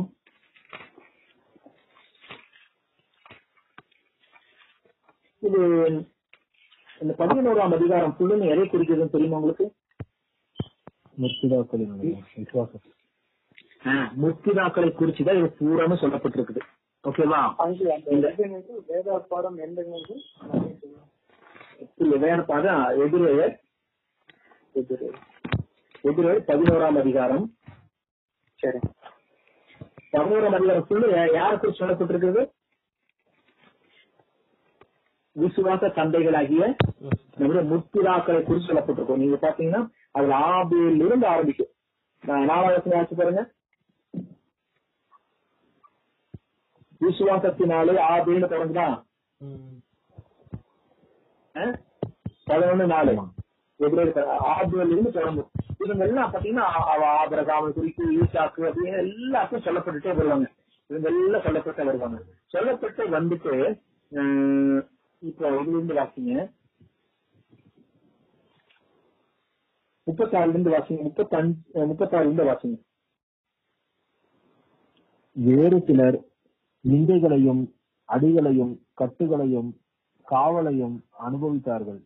இவ- யாரு இந்த முத்திராக்கள் அமு- மு- இவங்க முத்திராக்கள் அதுக்கு மேல வந்து பாத்தீங்கன்னா அக்னியா உட்காந்து அவித்தாங்க. யாரும் தெரிஞ்சுதா? பட்டை தாள் தப்புனாங்க. அக்னி குரத்தை அவித்தது யாரு? சாத்ராக் மேசா காபேத்னகோ அவங்க முத்திரா- அவங்க இந்த மாதிரி நிறைய அப்படி சொல்லிட்டே வரும்போது இது சொல்றாரு? வேறு சிலர் நிந்தைகளையும் அடிகளையும் கட்டுகளையும் காவல்களையும் அனுபவித்தார்கள் வாசிங்க. கல்லெறி உண்டார்கள். யாரு? கல்லூரி சாக க- கல்லூரி வந்து சாகப்பட்டது யாரு? ஸ்டேவான் ஸ்டேவான் கரெக்ட் யாரோ சொன்னாங்க. கரெக்ட் ஆ. வாளால் அறுப்புண்டார்கள். இதுல யாரு? நிறைய பேர். யாக்கோப்பு யோவானு நிறைய பேர் இருக்காங்க. வாழை வந்து வாங்கல அறுப்பு அறுப்புண்டார்கள் பரீட்சை பார்க்கப்பட்டார்கள். பட்டயத்தினாலே வெட்டப்பட்டு மறித்தார்கள். செம்மறியாட்டு தோள்களையும் வெள்ளாட்டு தோள்களையும் போர்த்து கொண்டு திரிந்து குறைவையும் உபத்திரவத்தையும் துன்பத்தையும் அனுபவித்தார்கள். அப்படிதான் அனுபவிச்சாங்க உலகம் அவர்களுக்கு பாத்திரமாய் இருக்கவில்லை. அவர்கள் வனாந்தரங்களிலேயும் மலைகளிலேயும் குகைகளிலேயும் பூமியின் வெடிப்புகளிலேயும் சிதறண்டு அலைந்தார்கள். இவர்கள் எல்லாரும் விசுவாசத்தினாலே நற்சாட்சி பெற்றும் வாக்குத்தத்தம் பண்ணப்பட்டதை அடையாமற் போனார்கள். அவர்கள் அவ- அவர்கள் நம்மை அல்லாமல் பூர்ணராகாதபடிக்கு விசேஷித்த நன்மையானதொன்றை தேவன் நமக்கென்று முன்- முன்னதாக நியமித்திருந்தார் நியமித்திருந்தார். என்ன தெளிவா சொல்றாரு பாருங்க. இது வந்து அடுத்த குதிரைக்கு வர்றதுக்கு முன்னாடி இது நம்மளுக்கு ஒரு ஒத்திகையா கூட சொல்லப்பட்டிருக்கிறது. இப்போ இந்த முதல்ல வந்தது ஏற்கனவே நான் சொன்னேன். முதல் முதல்ல வந்தது முத்துதாக்கள் தானே வந்தாங்க? முதல் குதிரை முத்துதாக்கள் தானே? இவங்க பாருங்க. அந்த முதல் வந்த அந்த சிவப்பு குதிரை முத்துதாக்கள் இவர்கள் என்ன தெளிவா சொல்லப்பட்டிருக்கு பாருங்க. எத்தனையோ காடு மேடெல்லாம் அலைஞ்சாங்க. அப்படியே என்ன சொல்றது? ஆண்டவருக்காக நிறைய காரியங்களை துன்பங்களை சகிச்சாங்க. வாழால் அறுப்புண்டாங்க கல்லெறிந்து செத்தாங்க. நிந்தைகளை துன்பங்களை கஷ்டங்களை சாப்பாடு இல்லாம மலைகள்ல பரதேசியா தெரிஞ்சாங்க ஆண்டவருக்காக. ஆனா இவர்கள் வந்து எங்க போனாங்கன்னே தெரியல. இல்ல? இந்த வசனம் சொல்லுது பாருங்க. முப்பத்தி ஒன்பது இவர்கள் எல்லாரும் விசுவாசத்தினாலே நற்சாட்சி பெற்றிருந்தும் வாக்கு தத்தம் பண்ணப்பட்டதை அடையாமற் போனார்கள். அடங்காமல் போனார்கள். இவங்களுக்கு கிடைக்கல ஒரு காரியம். அதுதான் ரொம்ப முக்கியம். ஏன்னா அடுத்த வசனம் சொல்லுது அவர்கள் நம்மை எல்லாமல் பூரணராகாதபடிக்கு அப்ப பூரணராக யாருங்க? நாம். நம்ம தான். அவங்க அவங்க முத்திராக்கள் எல்லாம் பூர்ணராக இருக்கும். நம்ம எல்லாமே அவங்க பூர்ணராக முடியாதாமா? அவர்கள் நம்ம எல்லாமல் பூர்ணராகாத படிக்கையும் விசேஷித்த நன்மையானது ஒன்றை தேவன் நமக்கென்றே முன்னதாக நியமித்திருந்தார். நமக்கென்று தான் முன்னதாக நியமிச்சிருக்கிறார். இது பெரிய ஆழமா ஒரு சத்தியம் தெரியுமா இது? அப்போ அந்த முத்திராக்கள் எங்க போனாங்கன்னு தெரியல. அந்த முதல்ல வந்த சிவப்பு குதிரை. முதல்ல வந்த சிவப்பு குதிரை. சரி அதுக்கு முன்னாடி இன்னும் எவ்வளவு நேரம் எடுத்துக்கலாம்?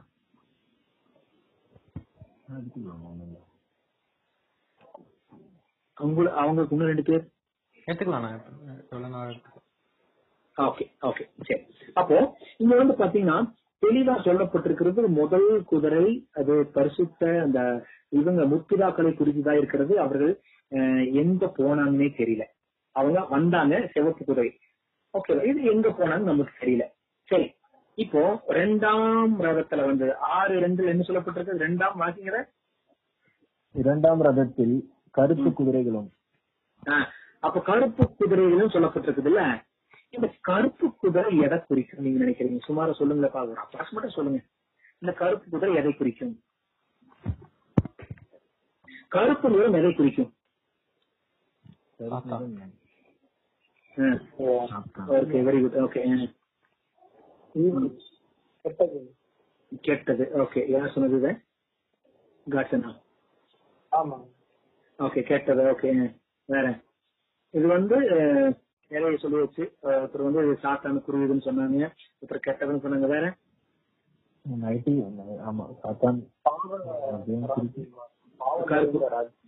பாவம். பாவம். நிறைஞ்சது அப்படின்னு நம்ம வந்து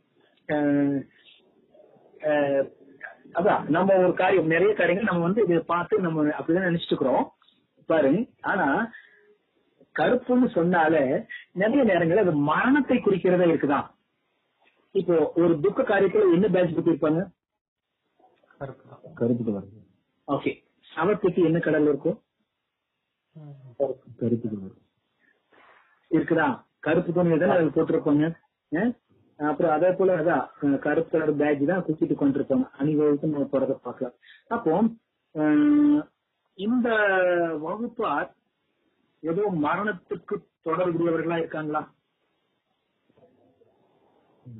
கருப்பு நிறம் அப்படிங்கிறது ஒரு மரணத்திற்கு தொடர்புடையவர்களா? இது வந்து காணப்படுகிறது. நம்ம பார்க்கிறோம் ஓகேவா பாருங்க. நம்ம இத்தனை எல்லாரும் நினைச்சிட்டு சாத்தான் புரியுது இது வந்து ஒரு ஒரு கெட்ட ஒரு காரியம்.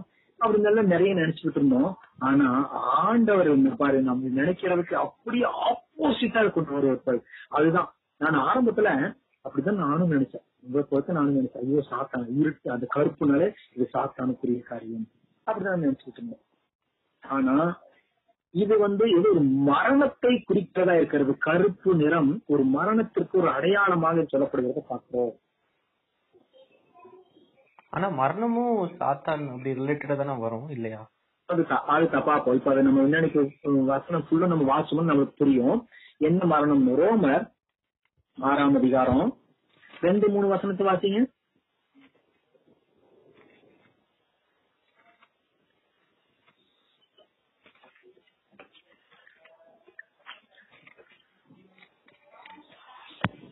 வாசிட்டா வாசிங்க ரோமர் ஆறாம் அதிகாரம் இரண்டு மூன்று வசனங்கள்.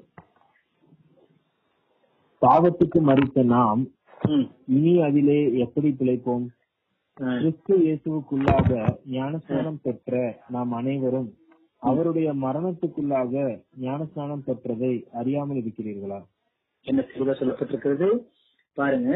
பாவத்திற்கு மறித்த நாம் இது ஒரு மரணம் தான் பாவத்திற்கு மறிக்கணும். மறித்த நாம் அது எப்படி நம்ம பிழைப்போம்? கிறிஸ்து ஞானஸ்தானம் பெற்ற நாம் அனைவரும் அவருடைய மரணத்திற்குள்ளாக ஞானஸ்தானம் பெற்றதை அறியாம இருக்கிறீங்களா இந்த மரணம் எதை ஓகே. ம்? புரிஞ்சுதுல்ல? கிறிஸ்துவுக்கென்று பாவத்திற்கு மறிக்கிறதை குறிக்கிறது. புரிஞ்சுதா? பாவத்தினால செத்து போறதல்ல. இந்த இந்த மரணம் எதை குறிக்கிறது புரிஞ்சுதா? நான் கிறிஸ்துவுக்கென்று பாவத்திற்கு மறித்து பாவத்தினால மறிக்கிறதல்ல பாவத்திற்கு மறித்து கிறிஸ்துவுக்கென்று பிழைக்கிறது. புரிஞ்சுதுல்ல? இந்த மரணம் எதை குறிக்கிறது தெரிய புரிஞ்சு குழப்பமா இருக்கும் இல்ல புரிஞ்சுதுண்ணா. ஆனா ஒரு அதான் இது வந்து நான் ஞானஸ்தரம் எடுக்கும்போது என்ன சொல்றேன்? பாவத்திற்கு மறிச்சிட்டேன். இனி கிறிஸ்துவுக்கு என்று பேசுறேன் உதாரணத்துக்கு சொல்றேங்க. பாவத்துக்கு மறிச்சேன்னா என்ன மீனிங் தெரியுமா? உதாரணம் இந்த உதாரணம் சொல்லும்போது உங்களுக்கு டக்குன்னு புரிஞ்சது பாருங்க. ஒரு மனுஷன் என்ன பண்ணானாமா? ஃபுல்லா வந்து தண்ணி அடிச்சுட்டே இருந்தானா. ஃபுல்லா வகை வகையா வாங்கி வாங்கி வாங்கி பயங்கரமா குட்டிப்பானாமா. லிவர் கெட்டு போய் செத்து போயிட்டான். அந்த மனுஷன் செத்து போயிட்டான். இப்போ அவன் செத்து கிடக்குறான். ஆஹ் வீட்டுல வந்து படுக்க வச்சிருக்காங்க. இப்ப வந்து பாத்தீங்கன்னா அவனை சுத்திலும் வகை வகையான இந்த பாட்டில் அவன் குடிச்ச அந்த ட்ரிங்க்ஸ் கொண்டு வந்து வச்சிருக்காங்க. அவன் கை பக்கத்தையும் வச்சிருக்கிறான் வாய் பக்கம் வச்சிருக்காங்க எல்லாம் வந்து அவனுக்கு பிடித்தமான அத்தனை ட்ரிங்க்ஸும் வச்சிருக்குது. இப்ப அவன் குடிச்சானா? குடிப்பானா குடிக்க மாட்டானா? ஏன் குடிக்க மாட்டான்? ஏன் குடிக்க மாட்டான்? அவனுக்கு அவனுக்கு பிடிச்ச மாதிரி பக்கத்துல வச்சிருக்குதே. அவன் செத்துட்டான். இதுதான்ப்பா. நீங்க பாவத்துக்கு மறிச்சிருப்பீர்கள் என்று சொன்னா இப்போ நீங்க ஆல்ரெடி பண்ணிட்டு இருந்த பாவம் கை பக்கத்துல இருந்தப்போ நீ அதை பண்ண மாட்டேன் உனக்கு பக்கத்துலயே இருக்கும். இந்த வச்சுக்கோன்னு வரும். அப்ப நீ பண்ண மாட்டேன் புரிஞ்சுச்சா மீனிங். உன் பக்கத்திலேயே இருக்கும்பா. நீ அதை செத்து போயிட்ட. இப்ப அதை நீ தொடவே மாட்ட. ஏன்னா நீ வந்து கிறிஸ்துவுக்குள்ளதான் நீ மறித்திருக்கிற அதை நீ அது வந்து நீ வந்து அசட்டே பண்ண. நீ சட்டே பண்ண மாட்டாத புரிஞ்சுதா. இது எந்த மறித்தலுக்கு புரிஞ்சதுன்னு புரிஞ்சுதா இப்போ? மீனிங் புரிஞ்சுதா? ஆ புரிஞ்சுதுண்ணா. ஆனா அந்த ஏன் அப்போ கருப்பை குறிக்குது? அதுதான். அதுதான். ஃபுல்லா நம்ம பாக்கல அதுதான். முதல்ல மறிக்கிறது கிறிஸ்துவுக்கு என்று நான் சொல்றேன். பாவத்திற்கு மறிக்கணும். இப்ப நான் புரிய கருத்து அதை அவன் சொல்ல வரேன். இன்னும் அந்த ஃபுல்லு பாக்கல அப்போ கிறிஸ்துவுக்கென்று மறிக்கிறது ஞானஸ்தானம் எடுக்கும்போது அப்படிதான் எடுக்கிறேன். கிறிஸ்துவுக்கென்று நான் பாவத்திற்கு மறித்து கிறிஸ்துவ ஞானஸ்தானத்துக்கு அடையாளமா இது இருக்குது. ஞானஸ்தானத்துக்கு பெற்றதை நம்ம அறியாமல் எடுக்கிறோமா கொலசியர் மூணு முள் அதான் சொல்லப்படுகிறது. ஏன்னா நீங்கள் மறித்தீர்கள் உங்கள் ஜீவன் கிறிஸ்துவுடனே தேவனுக்குள் மறைந்திருக்கிறது. குலசியர் மூணு மூணு பாத்தீங்கன்னா நீங்கள் மறித்தீர்கள் நம்ம செத்து போனோம். எப்போ? நம்ம செத்து போனது அந்த ஞானஸ்தானத்துல சாகணும். பாவத்துக்கு. அதுதான். அப்ப நீங்க மறித்த அப்ப நம்ம ஜீவன் எங்க இருக்குது? கிறிஸ்துவுடனே தேவனுக்குள் மறைந்திருக்கிறது. அப்ப தேவன் உயிரை எழுந்திருக்குன்னா நம்ம செய்வோம்? உயிரை எழுந்திருக்கோங்க நம்ம மறந்துவே போகக்கூடாது. இது கர்த்தரை இயேசு கிறிஸ்துவின் சரீரமாகிய சபையை குறிக்கிறதா இருக்கிறது. நம்ம எதுக்குள்ள மறைஞ்சிருக்கிறோம் கிறிஸ்துவுக்குள்ள மறைந்திருக்கிறோம்னு சொன்னோம்னா கிறிஸ்து தலை. ஓகேவா? நம்ம எல்லாம் அவருடைய சரீர அங்கம். புரிஞ்சுதா? கிறிஸ்து தலை நானெல்லாம் கழுத்து கீழே அப்படியே அவருடைய சரீர அங்கமாய் நான் இருக்கிறேன். அவரை போல யாரு வாழ்கிறாங்களோ அவங்க தான் இந்த இதுக்கு வர முடியும். புரிஞ்சுதா? இந்த இரண்டாம் குதிரை இதுக்கு சொல்ல வர்றது எது புரிஞ்சுதா? அந்த முத்துதாக்களுக்கு அடுத்தபடி கிறிஸ்துவின் மரணத்துக்கு அடுத்தபடியா வரக்கூடிய குதிரை இது. கிறிஸ்துவின் மரணத்திற்கு அப்புறம் வரக்கூடிய குதிரைகள் இந்த குதிரைகள். இது அந்த ஜனங்களை குறிக்குது. கிறிஸ்துவின் மரணத்திற்கு அப்புறம் வரக்கூடிய ஜனங்களை குறிக்கிறதா இருக்கிறது. அதுதான் இது சொல்ல வர்றது. ஓகேவா அப்போ இது வந்து திருச்சபை மக்களை குறிக்கிறது. திருச்சபைன்னா சுப சர்ச்சு மக்கள் அல்ல. ஆண்டவருடைய இப்ப இரண்டாம் வருகையில யார் எடுத்துக்கொள்வார்னு நம்ம கேள்விப்பட்டிருக்கோம்? சபை சபையை எடுத்துக்கொள்வார் அல்ல. சபை சபை எது? என்ன சர்ச்சு? அதுதான். சர்ச்சுன்னா நம்ம சர்ச்சு ஒரு சூரியன் சர்ச்சு ஒரு மெத்தடிஸ்ட் சர்ச்சு ஒரு மெண்டிவ சர்ச்சு எடுத்துட்டு போறதல்ல. அவர் வரும்போது சபையை சேர்த்துக் கொள்வார். சபை மனவாட்டி சபை நம்மதான் கிறிஸ்துவை போல யார் வாழ்ந்து மறிக்கிறார்களோ கிறிஸ்துவை போல யார் வாழ்ந்து மறிக்கிறார்களோ அவர்கள் தாங்க சபை. அப்போ சபையை அவர் சேர்த்துக் கொள்வார். அதுதான் ரொம்ப ரொம்ப முக்கியம். ஓகேவா? அப்போ இவர்கள் கிறிஸ்துவுக்குள்ள மறித்தவர்கள். அதுதான் சொல்லப்படுகிறது. அப்போ இந்த மரணம் கிறிஸ்துவுக்குள்ளான மரணம். ஆகும். இது அதுதான் சொல்லப்படுகிறது இந்த கருப்பு நிறம் மணவாட்டியின் நிறத்தை குறிக்கிறதா இருக்கிறது. மணவாட்டி யாரு. நம்ம. சபை. அது நம்மளா இருக்கணும்னு விசுவாசிங்க. அப்போ இந்த கருப்பு நிறம் எந்த யாரை குறிக்கிறதா இருக்கிறது? மனவாசியை குறிக்கிறதா இருக்கிறது. வாசிங்க. உன்னத பாட்டு ஐந்து ஒண்ணு ஒண்ணு அஞ்சு வாசிங்க. ஒன்னு அஞ்சு உன்னத பாட்டு ஒன்னு ஐந்து. எருசலேமின் குமாரத்திகளே கேதாரின் கூடாரம் எருசலேமின் குமாரத்திகளே கேதாரின் கூடாரங்களைப் போலவும் சாலமோனின் திரைகளைப் போலவும். நான் கருப்பாய் இருந்தாலும் அழகாய் இருக்கிறேன். என்ன அழகா சொல்லிவிட்டாரு நீ கேதாரின் கூடாரம்னு சொல்லப்பட்டிருக்குதுல்ல இது வந்து எங்களுக்கு நாங்க படிக்கும்போது எங்களுக்கு வந்து அந்த போட்டோ காமிச்சாங்க. எங்களுக்கு வந்து வீடியோ காமிச்சாங்க. மலை மேல மலை மேல உச்சியிலிருந்து கீழே பார்க்கும்போது கீழே டென்ட் அடிச்சிருக்காங்க. அப்படியே குட்டி குட்டி டென்ட்டா டென்ட்டா அடிச்சிருக்காங்க கேதாரின் கூடாரம். அப்படி கூடாரம் போட்டிருக்காங்க. அப்படி ஒரு கருப்பது அது. அவ்வளவு அழகா இருக்குது கீழே. கீழே பச்சை பசேன்னு புல்வெளிகள் அங்கங்க டென்ட் போட்டிருக்காங்க. கூடாரம் போட்டிருக்காங்க. கேதாரின் கூடாரம். அப்படியே கருப்பு கடல் இருக்கு. அது கேதாரின் கூடாரம் போலவும் சாலமோனின் திரைன்னு போட்டிருக்கான். இது எங்க சாலமோனின் திரை? ஆசரிப்பு கூடாரம் பார்த்திருந்தோம்னு சொன்னா நமக்கு அது புரியும். ஆசரிப்பு கூடாரத்துல மகா பரிசுத்த ஸ்தலம்னு ஒரு ஸ்தலம் இருக்குது. அந்த இடத்துல ஒரு பெரிய ஒரு ஸ்கிரீன் போட்டிருப்பாங்க. அந்த ஸ்கிரீன் அப்படி ஒரு கருப்பு கலர் அதுதான் இங்க சொல்லப்பட்டிருக்கிறது. கருப்பா இருந்தாலும் கலையா இருக்கிறாய் எது? இது சபையை குறிக்கிறது சாலமோனின் திரையை போல. அப்படிதான் சொல்லப்பட்டிருக்கிறது. ஆறாவது வசனத்தை வாசிங்க. ஒன்னு ஆறு வாசிங்க. நான் கருப்பாய் இருக்கிறேன் என்று பாரா ஒன்னு ஆறு தானே ஒன்னு ஆறேதான் நான் கருப்பாய் இருக்கிறேன் என்று பாராயுங்கள் ம். வெயில் பட்டது. என் தாயின் பிள்ளைகள் என்மேல் கோபமாய் இருந்து என்னை திராட்சை தோட்டங்களுக்கு காவற்காரியாக வைத்தார்கள்.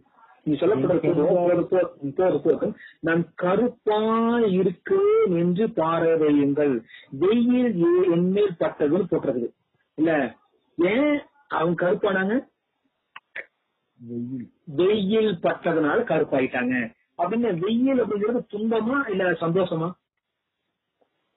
ஒரு துன்பமான ஒரு கஷ்டமான ஒரு காரியம். ஓகே. இந்த சபை எதனால கருப்பு நிறம் கொடுக்கப்பட்டிருக்குதுன்னு சொன்னா கவனிச்சு பாருங்க. அதன் கஷ்டம் துன்பங்கள் துக்கங்கள் பட்டதுனால அதுதான் இங்க சொல்லப்படுகிறது. பாருங்க என்னன்னா பயங்கரமான போராட்டம் பயங்கரமான பாடுகள் பயங்கரமான சோர்வுகள் நிந்தனைகள் இதெல்லாம் அந்த சபை இந்த உலகத்துல இந்த உபசிரமத்தினால பட்டுதான் இது செய்யுது. அந்த வழியாய் கடந்து வந்ததுனால தான் இது பயங்கரமான ஒரு சூழ்நிலை இது அனுபவிக்குது. பதினாலு இருபத்தி ரெண்டு அப்போ வாசிங்க. பதினாலு இருபத்தி ரெண்டு அப்போ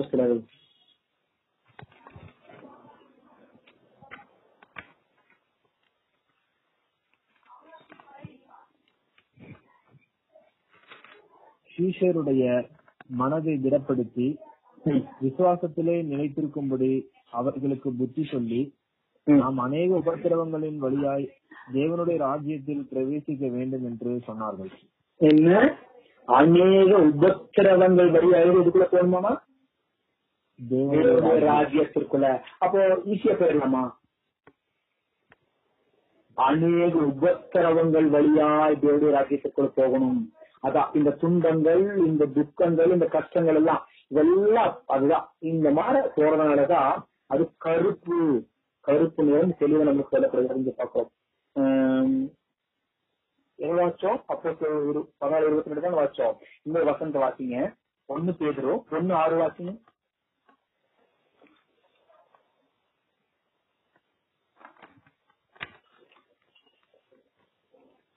இதிலே நீங்கள் மிகவும் சந்தோஷப்படுகிறீர்கள். என்றாலும் துன்பப்பட வேண்டியது அவசியமானதால் இப்பொழுது கொஞ்ச காலம் பலவிதமான சோதனைகளினாலே துக்கப்படுகிறீர்கள். துன்பப்பட வேண்டியது அவசியம்.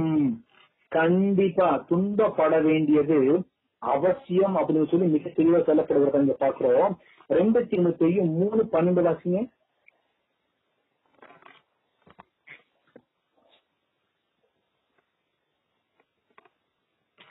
ரெண்டு திமுத்தி. ரெண்டு தீமத்தையும்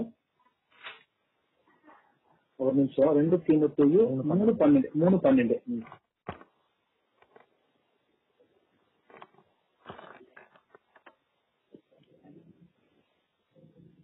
அன்றியும் கிறிஸ்து இயேசுக்குள் தேவ பக்தியாய் நடக்க மனதாய் இருக்கிற யாவரும் சிந்தப்படுவார்கள் என்ன தெளிவா இருக்கு தேவ பக்தியாய் நடக்க மனதாய் இருந்தாலே என்னதானாமா துன்பப்படுவார்கள். அதாவது தேவ நீங்க துன்பப்பட்டீங்கன்னா சந்தோஷப்படுங்க. கஷ்டப்பட்டீங்கன்னா சந்தோஷப்படுங்க. நீங்க தேவ பக்தியா நடக்க மனசா இருந்தீங்கனாலே துன்பப்படுவீங்களாமா? தெளிவா சொல்றோம் தேவ பக்தியா நடக்க மனதா இருந்தாலே துன்பப்படுவீர்கள். தெளிவா வசனம் சொல்லப்படுகிறது. யோவான் பதினாறு முப்பத்தி மூணு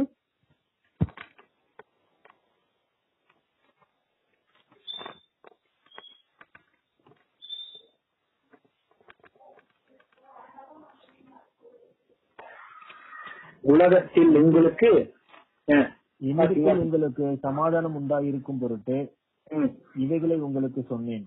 உலகத்தில் உங்களுக்கு உபத்திரவம் உண்டு. ஆனாலும் திடன் கொள்ளுங்கள் நான் உலகத்தை ஜெயித்தேன் என்றார். என்னிடத்தில் அந்த சமாதானம் இருக்கிறத பத்தி உங்களுக்கு சொல்றேன். உலகத்துல உங்களுக்கு உபத்திரவம் இல்லைன்னு சொல்றாரா? உண்டு. உபத்திரவம் உண்டு. திடன் கொள்ளுங்கள். உபத்திரவம் உண்டு. அப்போ துன்பப்பட்டு கஷ்டப்பட்டு நிந்தைகள் போராட்டம் அவமானம் இது எல்லாம் கிறிஸ்துவ நிமித்தம் பெறணும். அதுதான் சொல்லப்படுகிறது. இந்த மாற அவங்க வெயில் ஏறின போது இந்த தாங்க சபை. அப்ப பாருங்க நம்ம கருப்புன்னு சொன்னா என்ன நினைச்சிட்டு இருந்தோம்? சாத்தானுடைய நினைச்சிட்டு இருந்தோம். ஆனா கருப்பு தாங்க கடவுளுக்கு பிடிச்ச கலரு. நீ கருப்பா இருந்தாலும் கலையா இருக்கிறாயின்னு. அதை உணர் பாட்டு ஒண்ணு ஒன்பது வாசி என் பிரியமே என் பார்வோனுடைய பார்வோனுடைய ரதங்களில். பூண்டியிருக்கிற ஆ. கரிகள் பவுலுக்கு உன்னை ஒப்பிடுகிறேன். இது என்ன அழகா சொல்றாங்க பார்வோனுடைய ரதங்களில் பூட்டப்பட்ட பவுன் என்னன்னா குதிரை? அது கூட எப்படிதான் சொல்றாங்க. பார் நீங்க போய் நெட்ல போய் சர்ச் பண்ணுங்க. பார்வோனுடைய ரதத்துல பூட்டப்பட்டிருக்கிற குதிரை அப்படியே கருப்பு அப்படி ஒரு கருப்பு அவ்வளவு அழகா இருக்கிறது. எல்லாம் நாங்க எங்களுக்கு வீடியோ போட்டு காமிச்சாங்க. அவ்வளவு அழகா இருக்கும் இந்த கருப்பு. நினைச்சே பார்க்க முடியாது இருக்கும் அப்படி ஒரு அழகு கருப்பு. அப்போ என் பிரியமே அப்படிங்கிறார் ஆண்டவர். என் பிரியமே உன்னத பாட்டு முழுவதுமே கிறிஸ்து சபையை பார்த்து பாடின மாதிரி இருக்கும். இந்த பாட்டு. அப்போ இன்னைக்கு அந்த கருப்பு எதனால கருப்பு? வெயில் ஏறின போது நான் கருப்பானேன். எதனால? வெயில் பட்டதுனால. அப்போ எனக்கு கஷ்டங்கள் துன்பங்கள். இயேசு கிறிஸ்துவுக்காக நான் பட்ட கஷ்டங்கள். அவருக்காக நான் பட்ட துன்பங்கள். நான் பட்ட அவமானங்கள் நிந்தைகள் போராட்டங்கள். இதனால நான் கருப்பாயிட்டேன்னு சொல்லப்படுகிறது. இதுதான். அப்போ அந்த முதல்ல ரெண்டாவது வந்த குதிரை அவருடைய மரணத்திற்கு பிற்பாடு வந்த குதிரை. இது வந்து சபையை குறிக்கிறதா இருக்கிறது. இது சபை கிறிஸ்துவின் சபை. இந்த சபையுமே நம்ம முன்னாடி தனியா நம்ம பார்ப்போம். சபை எப்படி இருக்கணும்? யாரெல்லாம் சபை. யார் சபையா மாறணும்? யார் சபையா இருக்க முடியாது அப்படிங்கறத குறிச்சு நம்ம பார்ப்போம். அப்போ இது சபை. அப்போ இந்த கருப்பு குதிரை எங்க போச்சு? ஆறு ஆறு சகல் ஆறு ஆறு எங்க போச்சு? வாசிச்சு பாருங்க. போகுது வடதேசம் வட தேசத்துக்கு. போச்சு. அப்போ இந்த கருப்பு குட்டை எதை குறிக்கிறதுன்னு பார்த்தோம்? சபையை குறிக்கிறதுன்னு பார்த்தோம். அப்ப இது வட தேசத்துக்கு அது எங்க போச்சு கண்டுபிடிச்சோம்னா தெரிஞ்சிருது உண்மையான திருச்சபையா கண்டுபிடிச்சலாம் ஓகேவா? அப்போ இந்த கருப்பு குதிரை பூட்டப்பட்ட ரதம் வட தேசத்திற்கு போச்சுன்னு நம்ம தெளிவா அங்க போய் பார்க்கோம் இந்த வட தேசம் அப்படிங்கிறது இது வந்து வடக்கு தேசம். எதை குறிக்கிறது என்ன இடத்தை குறிக்கிறதுன்னா சங்கீதம் வாசிச்சு பாருங்க. சங்கீதம் நாற்பத்தி எட்டு ரெண்டு வாசிங்க. வட திசையில் உள்ள சீயோன் பர்வதம் வடிப்பமான ஸ்தானமும் சர்வ பூமியின் மகிழ்ச்சியுமாய் இருக்கிறது. அதுவே மகாராஜாவின் நகரம். மகாராஜாவின் நகரம். யாரப்பா அது யார் இது? மகாராஜாவின் நகரம் யாரு? ஆண்டவராகிய இயேசு. கிறிஸ்துடைய நகரம். அது எங்க இருக்குதாமா வட தேசம். தெளிவா இருக்குதா? திசை. அப்ப வட தேசம் எதை குறிக்கிறது? வடலோகத்தை குறிக்குதா ஆ? பரலோகம் ஆ, அப்ப அதுவே அது சொல்லப்படுது அதுவே மகாராஜாவின் நகரம்னு போட்டிருக்குதா ஆமா. தெளிவா போட்டிருக்குதா அப்போ இது கருப்பு எங்க போச்சு? நேரா. பரலோகத்துக்கு பரலோகத்துக்கு போகுது. ஓகேவா அப்ப யோசிச்சு பாருங்க. இன்னொரு வசனம் கூட வாசிடலாம் ஏசாயா பதினாலு பதிமூணு வாசிங்க.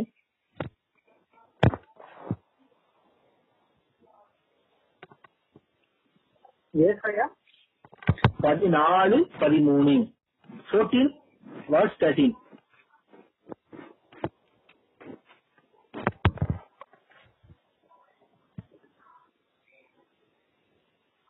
நான் வானத்துக்கு ஏறுவேன். தேவனுடைய நட்சத்திரங்களுக்கு மேலாக என் சிங்காசனத்தை உயர்த்துவேன். வட புறங்களில் உள்ள ஆராதனை கூட்டத்தின் பர்வதத்திலே வீற்றிருப்பேன் என்றும்.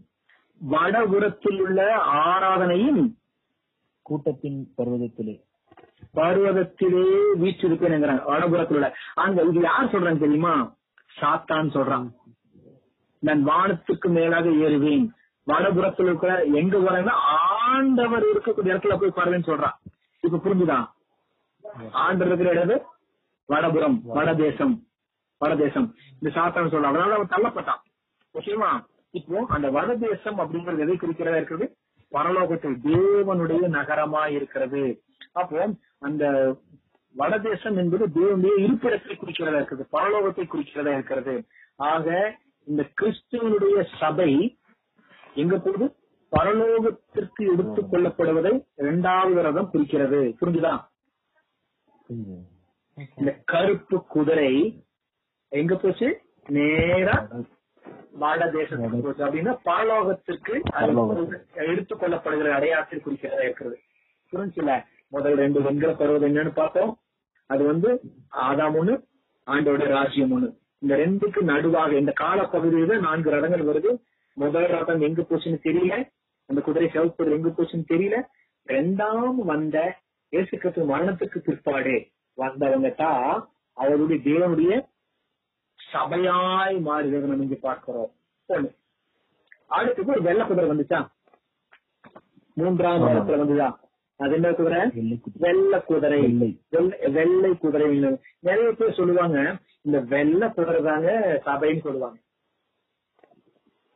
ஏன்னா அதுதான் தேவனுக்கு பிடித்தமான ஒரு அதுதான் கலரு. கலர். அப்போ தேவனுக்கு பிடித்தமான ஒரு கலரு. அதனால வெள்ளை ரொம்ப பிடிக்கும். ஏன்னா அதனால நிறைய பேர் சொல்லுவாங்க இந்த வெள்ளை தான் வந்து சபை அப்படின்னு. ஆனா இந்த கருப்பு குதிரை எங்க போச்சுன்னு பார்த்தோம் போச்சு ஆறு ஆறு மூணு வாசிங்க சகதி ஆறு மூணு வாசிங்க.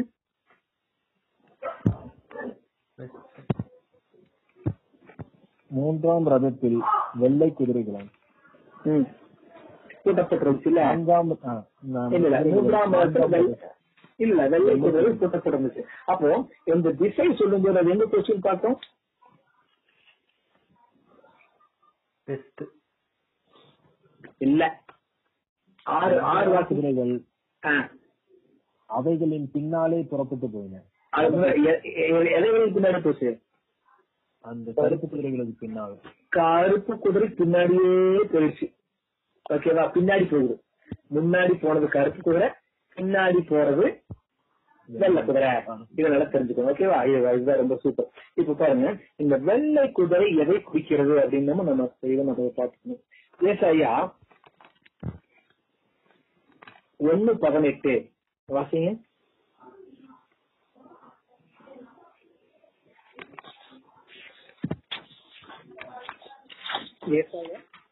ஒண்ணு பதினெட்டு.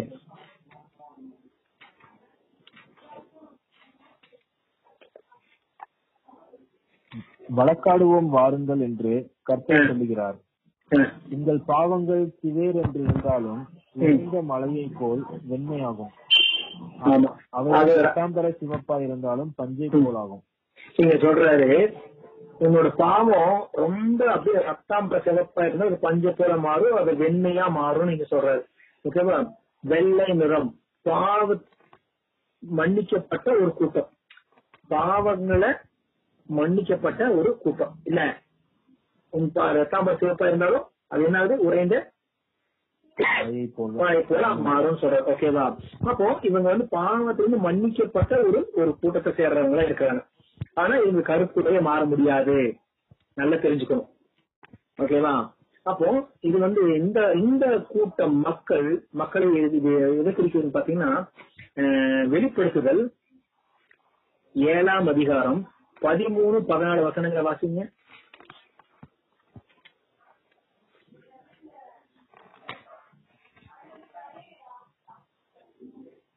வெளிப்படுத்தல் ஏழு பதிமூணு பதினாலு அப்பொழுது. வாசிங்க. மூத்தங்களில் ஒருவன் என்னை நோக்கி. வெள்ளை அங்கிகளை தரித்திருக்கிற இவர்கள் யார். எங்கே இருந்து வந்தார்கள் என்று கேட்டான். அதற்கு நான் அது உனக்கு தெரியும் என்று. இப்பொழுது அவன் இவர்கள் மிகுந்த உபத்திரவத்திலிருந்து வந்தவர்கள். இவர் தங்கள் அங்கிகளை ஆட்டுக்குட்டியானவருடைய ரத்தத்திலே தோய்த்து எடுத்தார்கள் இங்க இவங்க வெள்ளை அங்கி தரிச்சிருக்கிறாங்களே வெள்ளையா இவங்கள வெள்ளை அங்கி போட்டு இவங்க நின்று இருக்கிறாங்களே இவங்க யாருன்னு கேக்குறாங்க. அதுக்கு சொல்றாங்க இவங்க மிகுந்த உபத்திரவத்திற்குள்ளாக போய் வந்தவங்க. அதான் சொல்லணும். இவர்களுக்கு என்ன இருக்குது? இந்த வெள்ளை அங்கி இருக்கிறவங்களுக்கு என்ன இருக்குது? உபத்திரவம் இருக்கிறது. நல்லா தெரிஞ்சுக்கணும். அப்போ இவங்க என்ன பண்ணாங்க? ஆட்டுக்குட்டியானுடைய ரத்தத்துல அந்த அங்கே என்ன பண்ணாங்களாமா? தோய்த்து வெளுத்தவர்கள் சொல்லப்படுறது வெளுக்கிறதுன்னு என்ன அர்த்தம்? துவைக்கிறது. அதுதான். துவைச்சு துவைக்கிறது ஏன் வந்து துவைக்கணும்? பாவம். அழுக்காயிடுச்சு. ஒரு அதான் நல்லா தெரிஞ்சுக்கணும்? இவங்களுக்கு நல்ல ஒரு வெள்ளை அங்கி கொடுக்கப்பட்டிருந்துச்சு. அது என்ன பண்ணிட்டாங்க? கரப்படுத்திட்டாங்க அழுக்காக்கிட்டாங்க. இதான் நல்லா தெரிஞ்சுக்கணும். அப்போ முதல்ல வந்த குதிரை கருப்பு குதிரை அவர்களுக்கும் அங்கி கொடுக்கப்பட்டிருந்துச்சு. அவர்கள் என்ன பண்ணல? கரப்படுத்தல. ஆனா இவங்க என்ன பண்ணிட்டாங்க? தன் அங்கியை கரப்படுத்திட்டாங்க. அவங்க உபத்திரவத்துக்குள்ள போகல. யாரு? யாரு? கருப்பு. கருப்பு குதிரை உபத்திரவத்திற்குள்ளாக போகல. நல்லா தெரிஞ்சுக்கணும். அவங்க உபத்திரவத்துக்குள்ள போகல. ஆனா இவங்க என்ன போறாங்களாமா இவங்க மிகுந்த உபத்திரவத்திற்குள்ளாக போகி வந்தவர்கள் சொல்லப்படுகிறது. அதுதான் சொல்லப்பட்டிருக்குது. அப்போ இந்த வெள்ளை குதிரை உபத்திரவத்துக்குள்ள அப்படின்னா இவர்கள் நியாய தீர்ப்புக்குள்ள போய் சிக்கி கஷ்டப்பட்டு உபத்திரவத்திற்குள்ள சிக்கி சின்னாபினமாய் வருவாங்க. அதான். அப்போ இவர்கள் எங்கேயோ சொல்லுங்க சொல்லுங்க சொல்லுங்க சொல்லுங்க. அவங்க கருப்பு நிறம் அந்த கருப்பு நிறம் குதிரை வந்து அந்த மக்கள் வந்துட்டு அவங்களும் கஷ்டத்தின் மத்தியில தான் வந்தவங்க. ஆமா.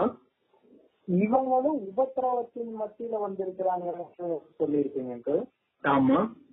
அப்ப கஷ்டமும் உபத்திரமும் அது மோரால ரெண்டும் ஒண்ணுதானே? ஆனா இவங்க அங்கேயே தோய்த்து வெளுத்திருக்கிறாங்க.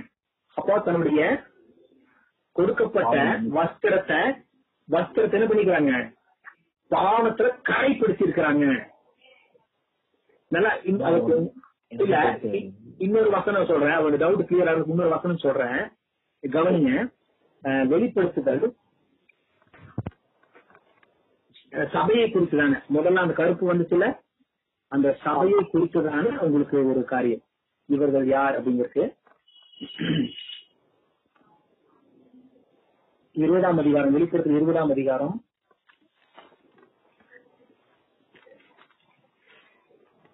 ஆறாவது வசனத்தை வாசிங்க. முதலாம் உயிர்த்தெழுதலுக்கு பங்குள்ளவன் எல்லாம் பாப்போம் first கேட்டுக்கோங்க. எல்லாரும் எடுத்தீங்களா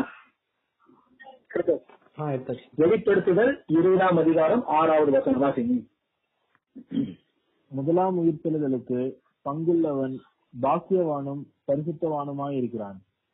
இவர்கள் மேல் இரண்டாம் மரணத்திற்கு அதிகாரம் இல்லை.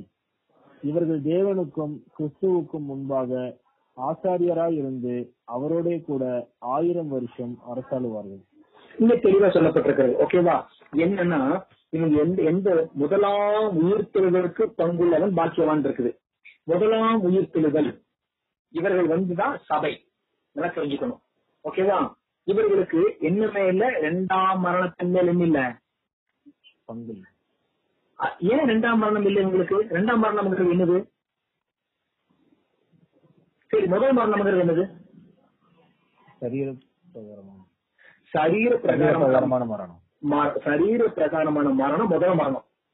ஆனா இங்க வசனம் சொல்றது ரெண்டாம் மரணம் இல்லை அப்படின்னு சொன்னா ரெண்டாம் மரணம்ங்கிறது என்னது? நரகம். ஆண்டவர் வந்து வெள்ளாடு தனியா செம்மறி தனியா பிரிக்கிறார்ல. அந்த செம்மறியாட்டு கொடுத்த பார்த்தேன்னு சொல்றாரு? பிசாசுக்காகவும் அவனுடைய தூதனுக்காகவும் நியமிக்கப்பட்ட அக்கினி கடலிலே போங்கள்னு சொல்றாருல. ரெண்டாம் மரணமாகி அக்கினி கடலுக்குள்ள போங்க. அதுக்கப்புறம் அவங்களுக்கு எந்த விதமான அவ்வளவுதான் அதுக்கப்புறம் அவங்களுக்கு வாய்ப்பே இல்ல. அது ரெண்டா எதுக்கப்புறம் அது? நியாய தீர்ப்புக்கு அப்புறம்.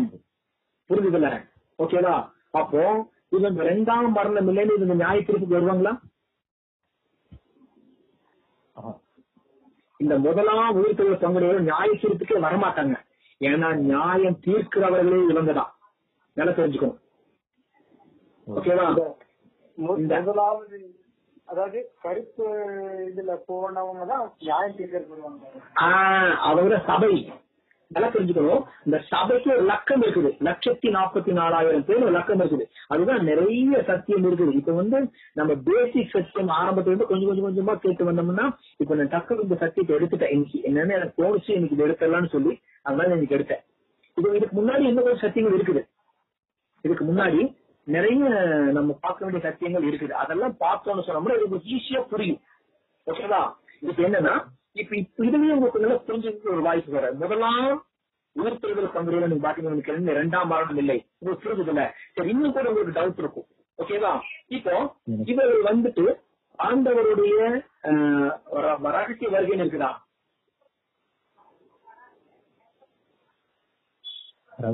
இரண்டாம் வருகை ரகசிய வருகை இருக்குதுல்ல?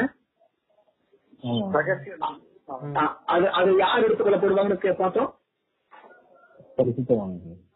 பரிசுத்தவான்கள் சபை. ஓகேவா.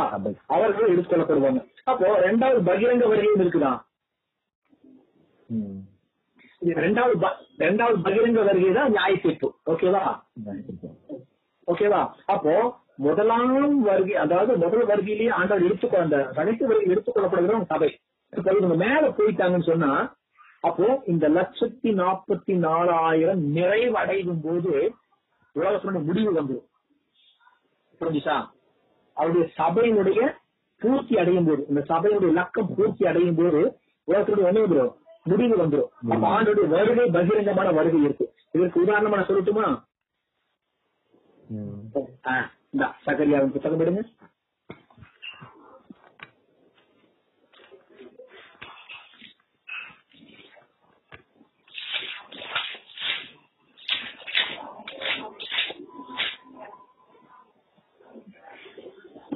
சகரியா பதினான்காம் அதிகாரம்.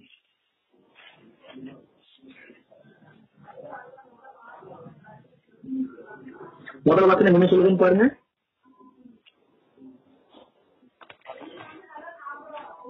இதோ கர்த்தருடைய நாள் வருகிறது. எல்லாரும் எடுத்துட்டீங்களா? ஒரு நிமிஷம். ஒரு நிமிஷம் தம்பி எல்லாரும் எடுத்துட்டீங்களா? சகரியா பதினான்காம் அதிகாரம். ப- பக்கம் வந்து பழைய ஏற்பாட்டுல ஆயிரத்தி நூத்தி ரெண்டாம் பக்கம். ஓகேண்ணா. பதினான்காம் அதிகாரம் முதல் வசனம் சொல்லுது இதோ கர்த்தருடைய நாள் வருகிறது. அப்படின்னு என்ன கர்த்தருடைய நாளுங்க கை குடிக்கிறது இரண்டாம் ஆஹ் அவருடைய ராஜ்யத்தை குறிக்கும் இரண்டாம் வருகை கரெக்ட் எக்ஸாக்டா சொன்னீங்க. கர்த்தருடைய நாள் அதுதான். அப்போ கர்த்தருடைய நாள் போது ஓய்வு நாள் ஏழாம் வருஷம். கரெக்ட் புரிஞ்சுக்கிற ஏழாம் நாள் கடைசி வருஷம்.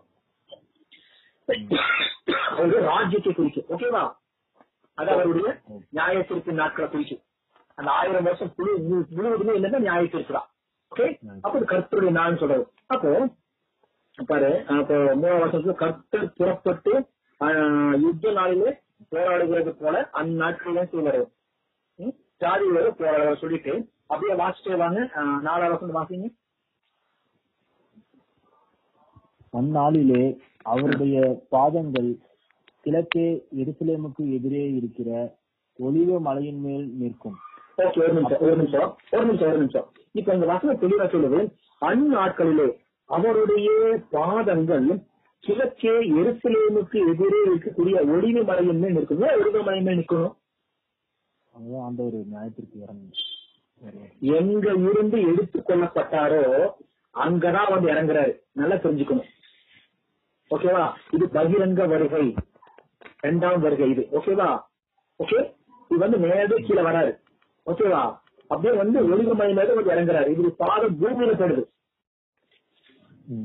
ஓகேவா ஓகே அப்பொழுது அப்பொழுது மகா பெரிய பள்ளத்தாக்கு உண்டாகும்படி ஒலிவமலை தன் நடு மையத்திலே கிழக்கு மேற்காய் எதிராக பிளந்து போம் அதனாலே ஒரு பாதி வடபக்கத்திலும் ஒரு பாதி தென் பக்கத்திலும் சாயும். ஒரு பாதி வடப்பக்கம் என்பது அது பரலாவத்தை குறிக்க ஒன்று பூமியை குறிக்கும் சொந்தங்கிறது பூமிக்கு போட்டேன் அப்பொழுது நான் மலைகளின் பள்ளத்தாக்கு வழியாய் ஓடி போவீர்கள் மலைகளின் பள்ளத்தாக்கு ஆற்றால் மட்டும் போம். நீங்கள் யூதாவின் ராஜா ராஜாவாகி உஷியாவின் நாட்களிலே நாட்களில் பூமி எழுதிக்கு தப்பி ஓடினது போல ஓடி போவீர்கள் இப்ப தெளிவா சொல்லப்படுகிறது. என் தேவனாகிய கர்த்தர் வருவார். இருக்கா? என் தேவனாகிய கர்த்தர் வருவார். அடுத்த வார்த்தை என்ன சொல்லுது? தேவரூரோடு எல்லா பரிசுத்தவான்களும் வருவார்கள். இவங்க யார் இந்த பரிசுத்தவான்கள் கருப்பு குதிரை. இரண்டாம் சபை கருப்பு குதிரை. எக்ஸாக்டா கரெக்டா சொன்னீங்க. யார் சொன்னது? இப்போ எடுத்துக்கோ சபை. கொஞ்சம் சபை. ஓகேவா கருப்பு குதிரையாய் இருக்கக்கூடிய சபை மக்கள். இவங்கதான் அந்த முதலாவது பங்கறிஞ்சாங்களே வெளிப்படுத்த இருபதாவது வாசம் இல்ல? இவர்களுக்கு இரண்டாம் மரணத்தின் அதிகாரம் இல்லை. ஏன்னா இவர் நியாய தீர்ப்பே இல்ல. நல்லா தெரிஞ்சுக்கணும். இவங்க மேல அவர் போயிருந்தாலும் கீழே வர முடியும். ஆமா. புரிஞ்சுச்சா? ஆமா. அவரோட கூட தேவரோட கூட எல்லா பரிசு வாங்கி வருவாங்க தெளிவா இருக்குதா? அப்படின்னு சொன்னா இப்ப எப்ப இவங்க போவாங்க? அது ஒண்ணு. இதுக்கு முன்னாடியே ரகசிய வருகைக்கு முன்னாடியே நீ கிறிஸ்துவை போல வாழ்ந்து சபையாய் வாழ்ந்து மறிப்பீங்கன்னு சொன்னா அவரு அங்கமாய் மாறுவீங்க.